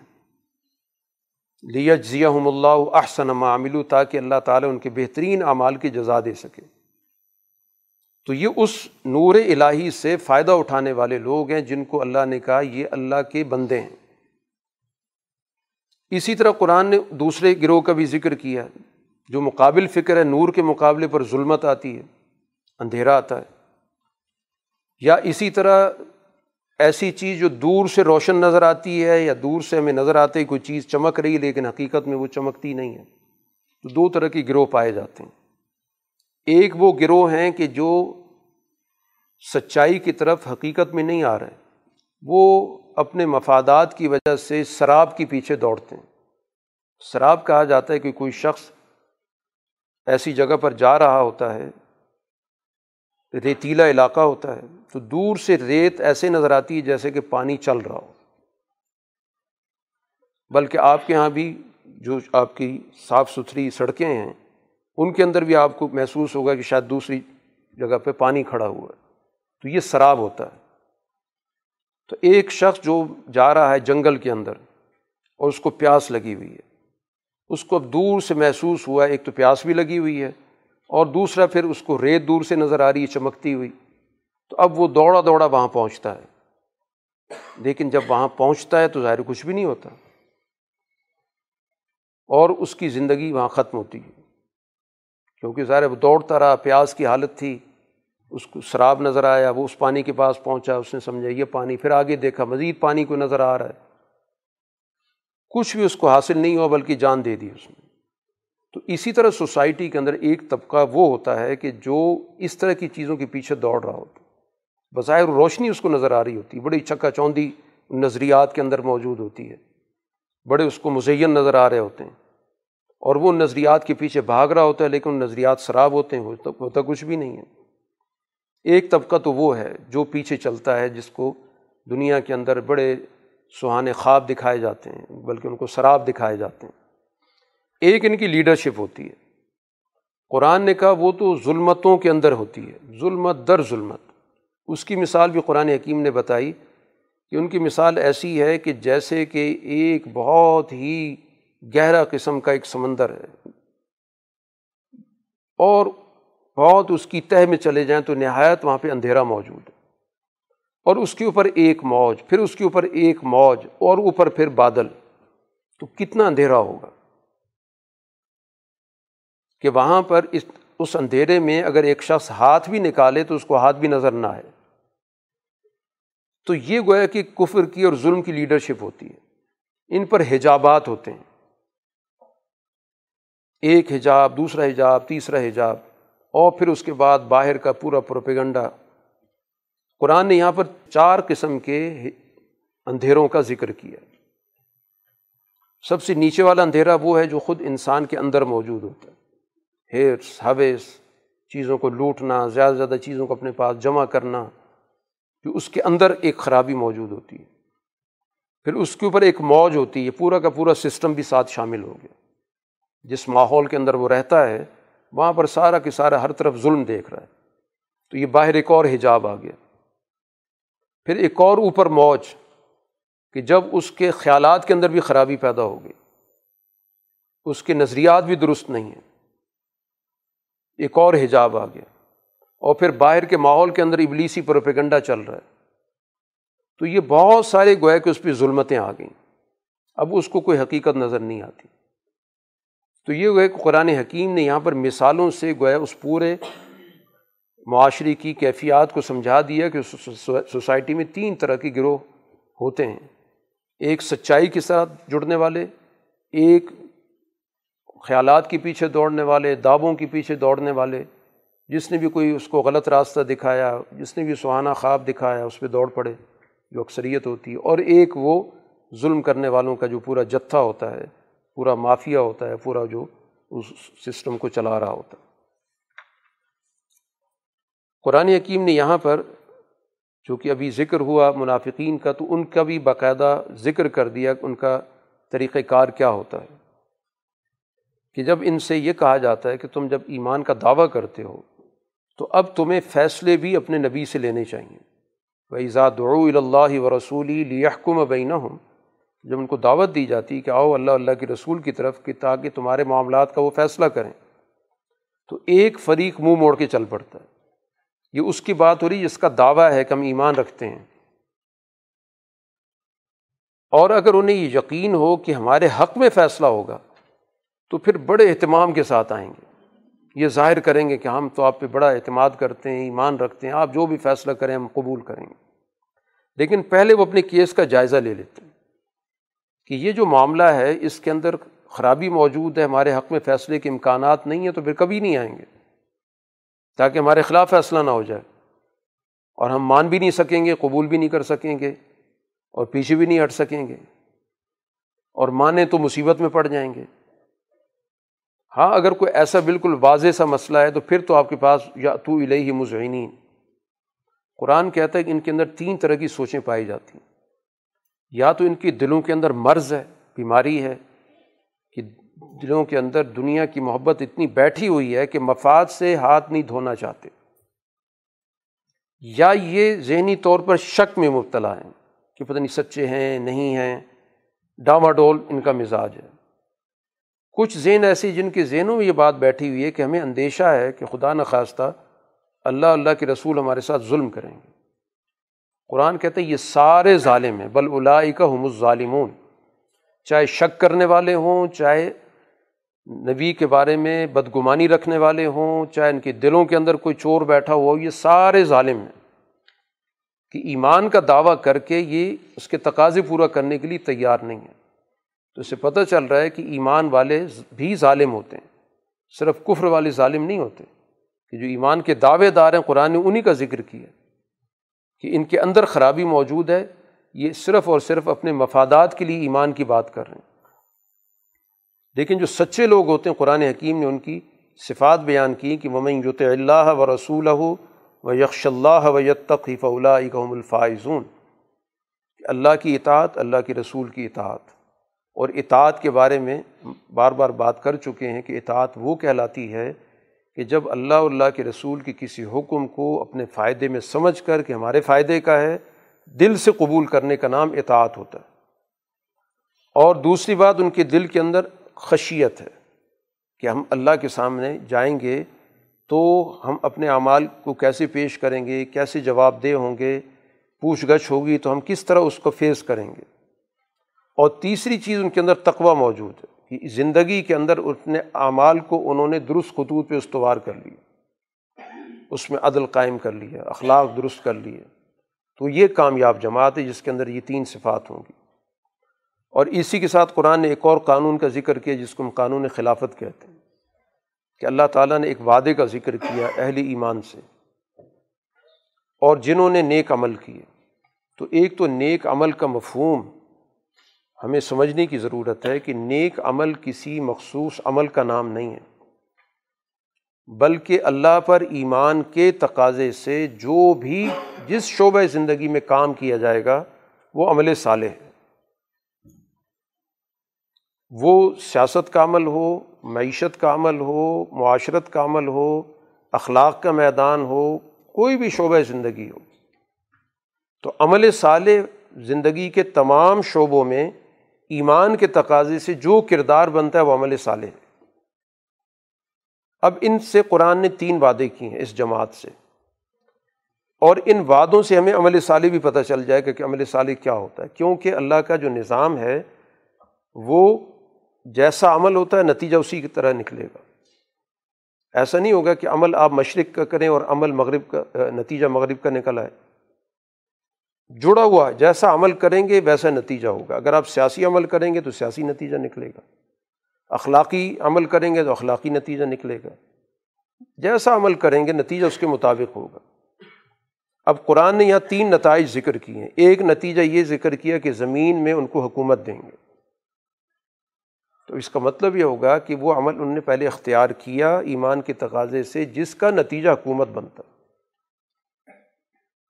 اب ان نے عمل فرض کریں کہ نماز کا عمل اختیار کیا۔ تو اب نماز کے عمل کے نتیجے میں تو خلافت نہیں ہوتی۔ نماز کا تو اپنا ایک نتیجہ ہے۔ اللہ کی رضا حاصل ہوگی، اللہ سے ملاقات ہوگی، جو بھی اس کی تفصیلات ہیں۔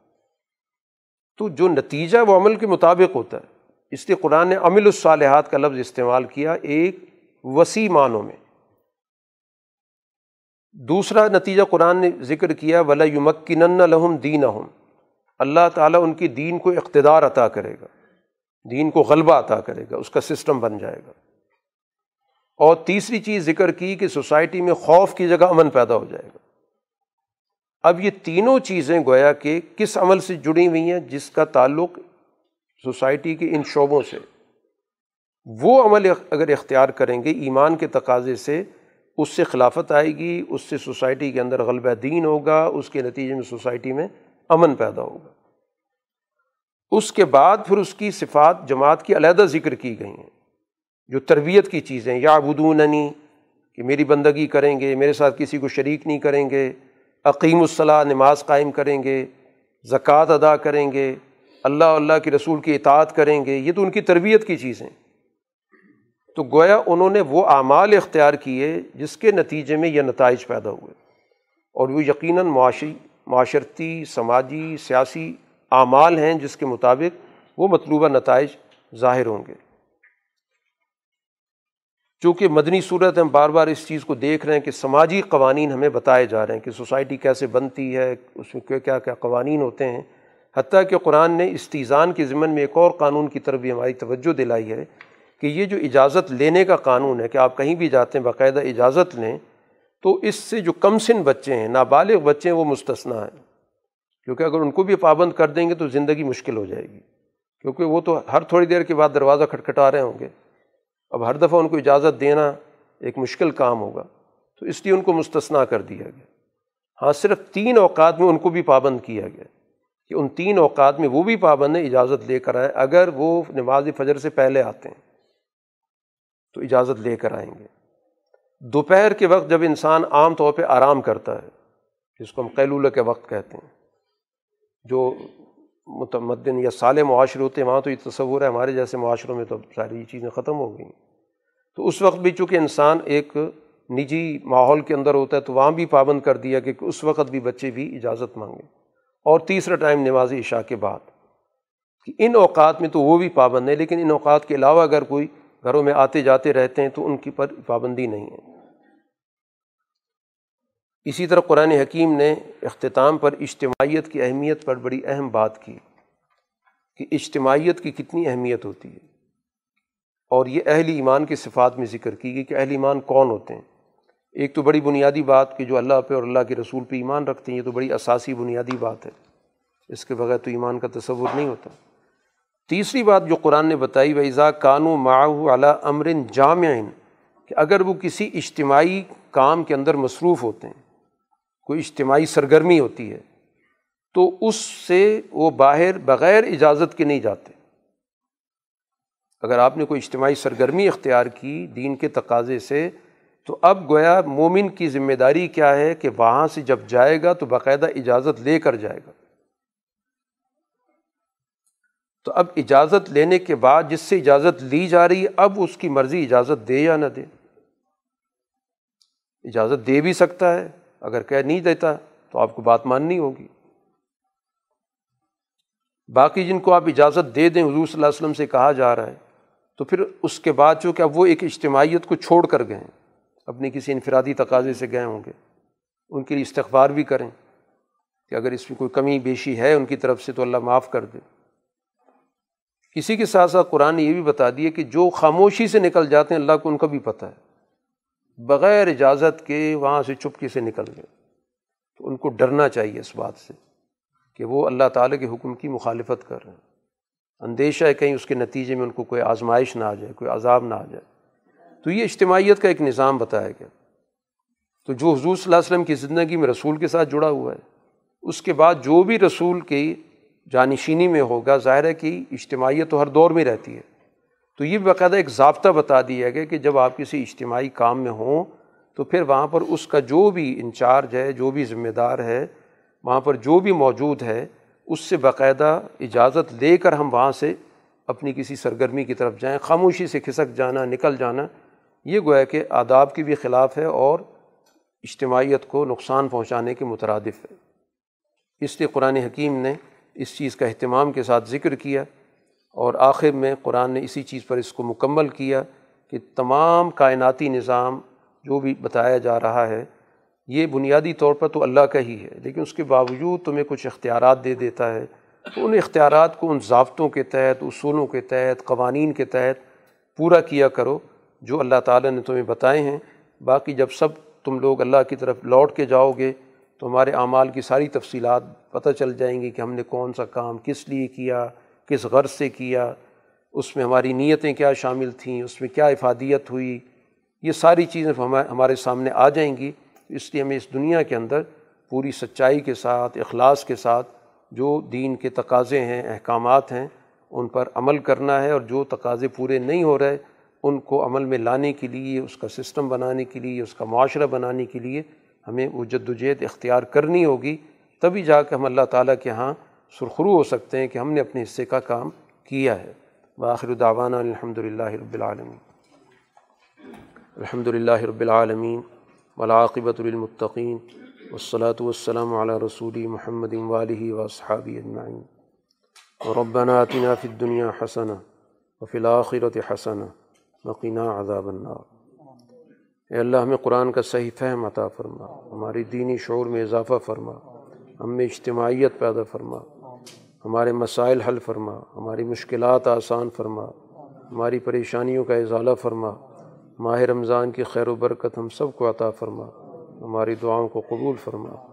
صلی اللہ تعالیٰ علیہ خیر خلقی محمد والی و صحابی اللہ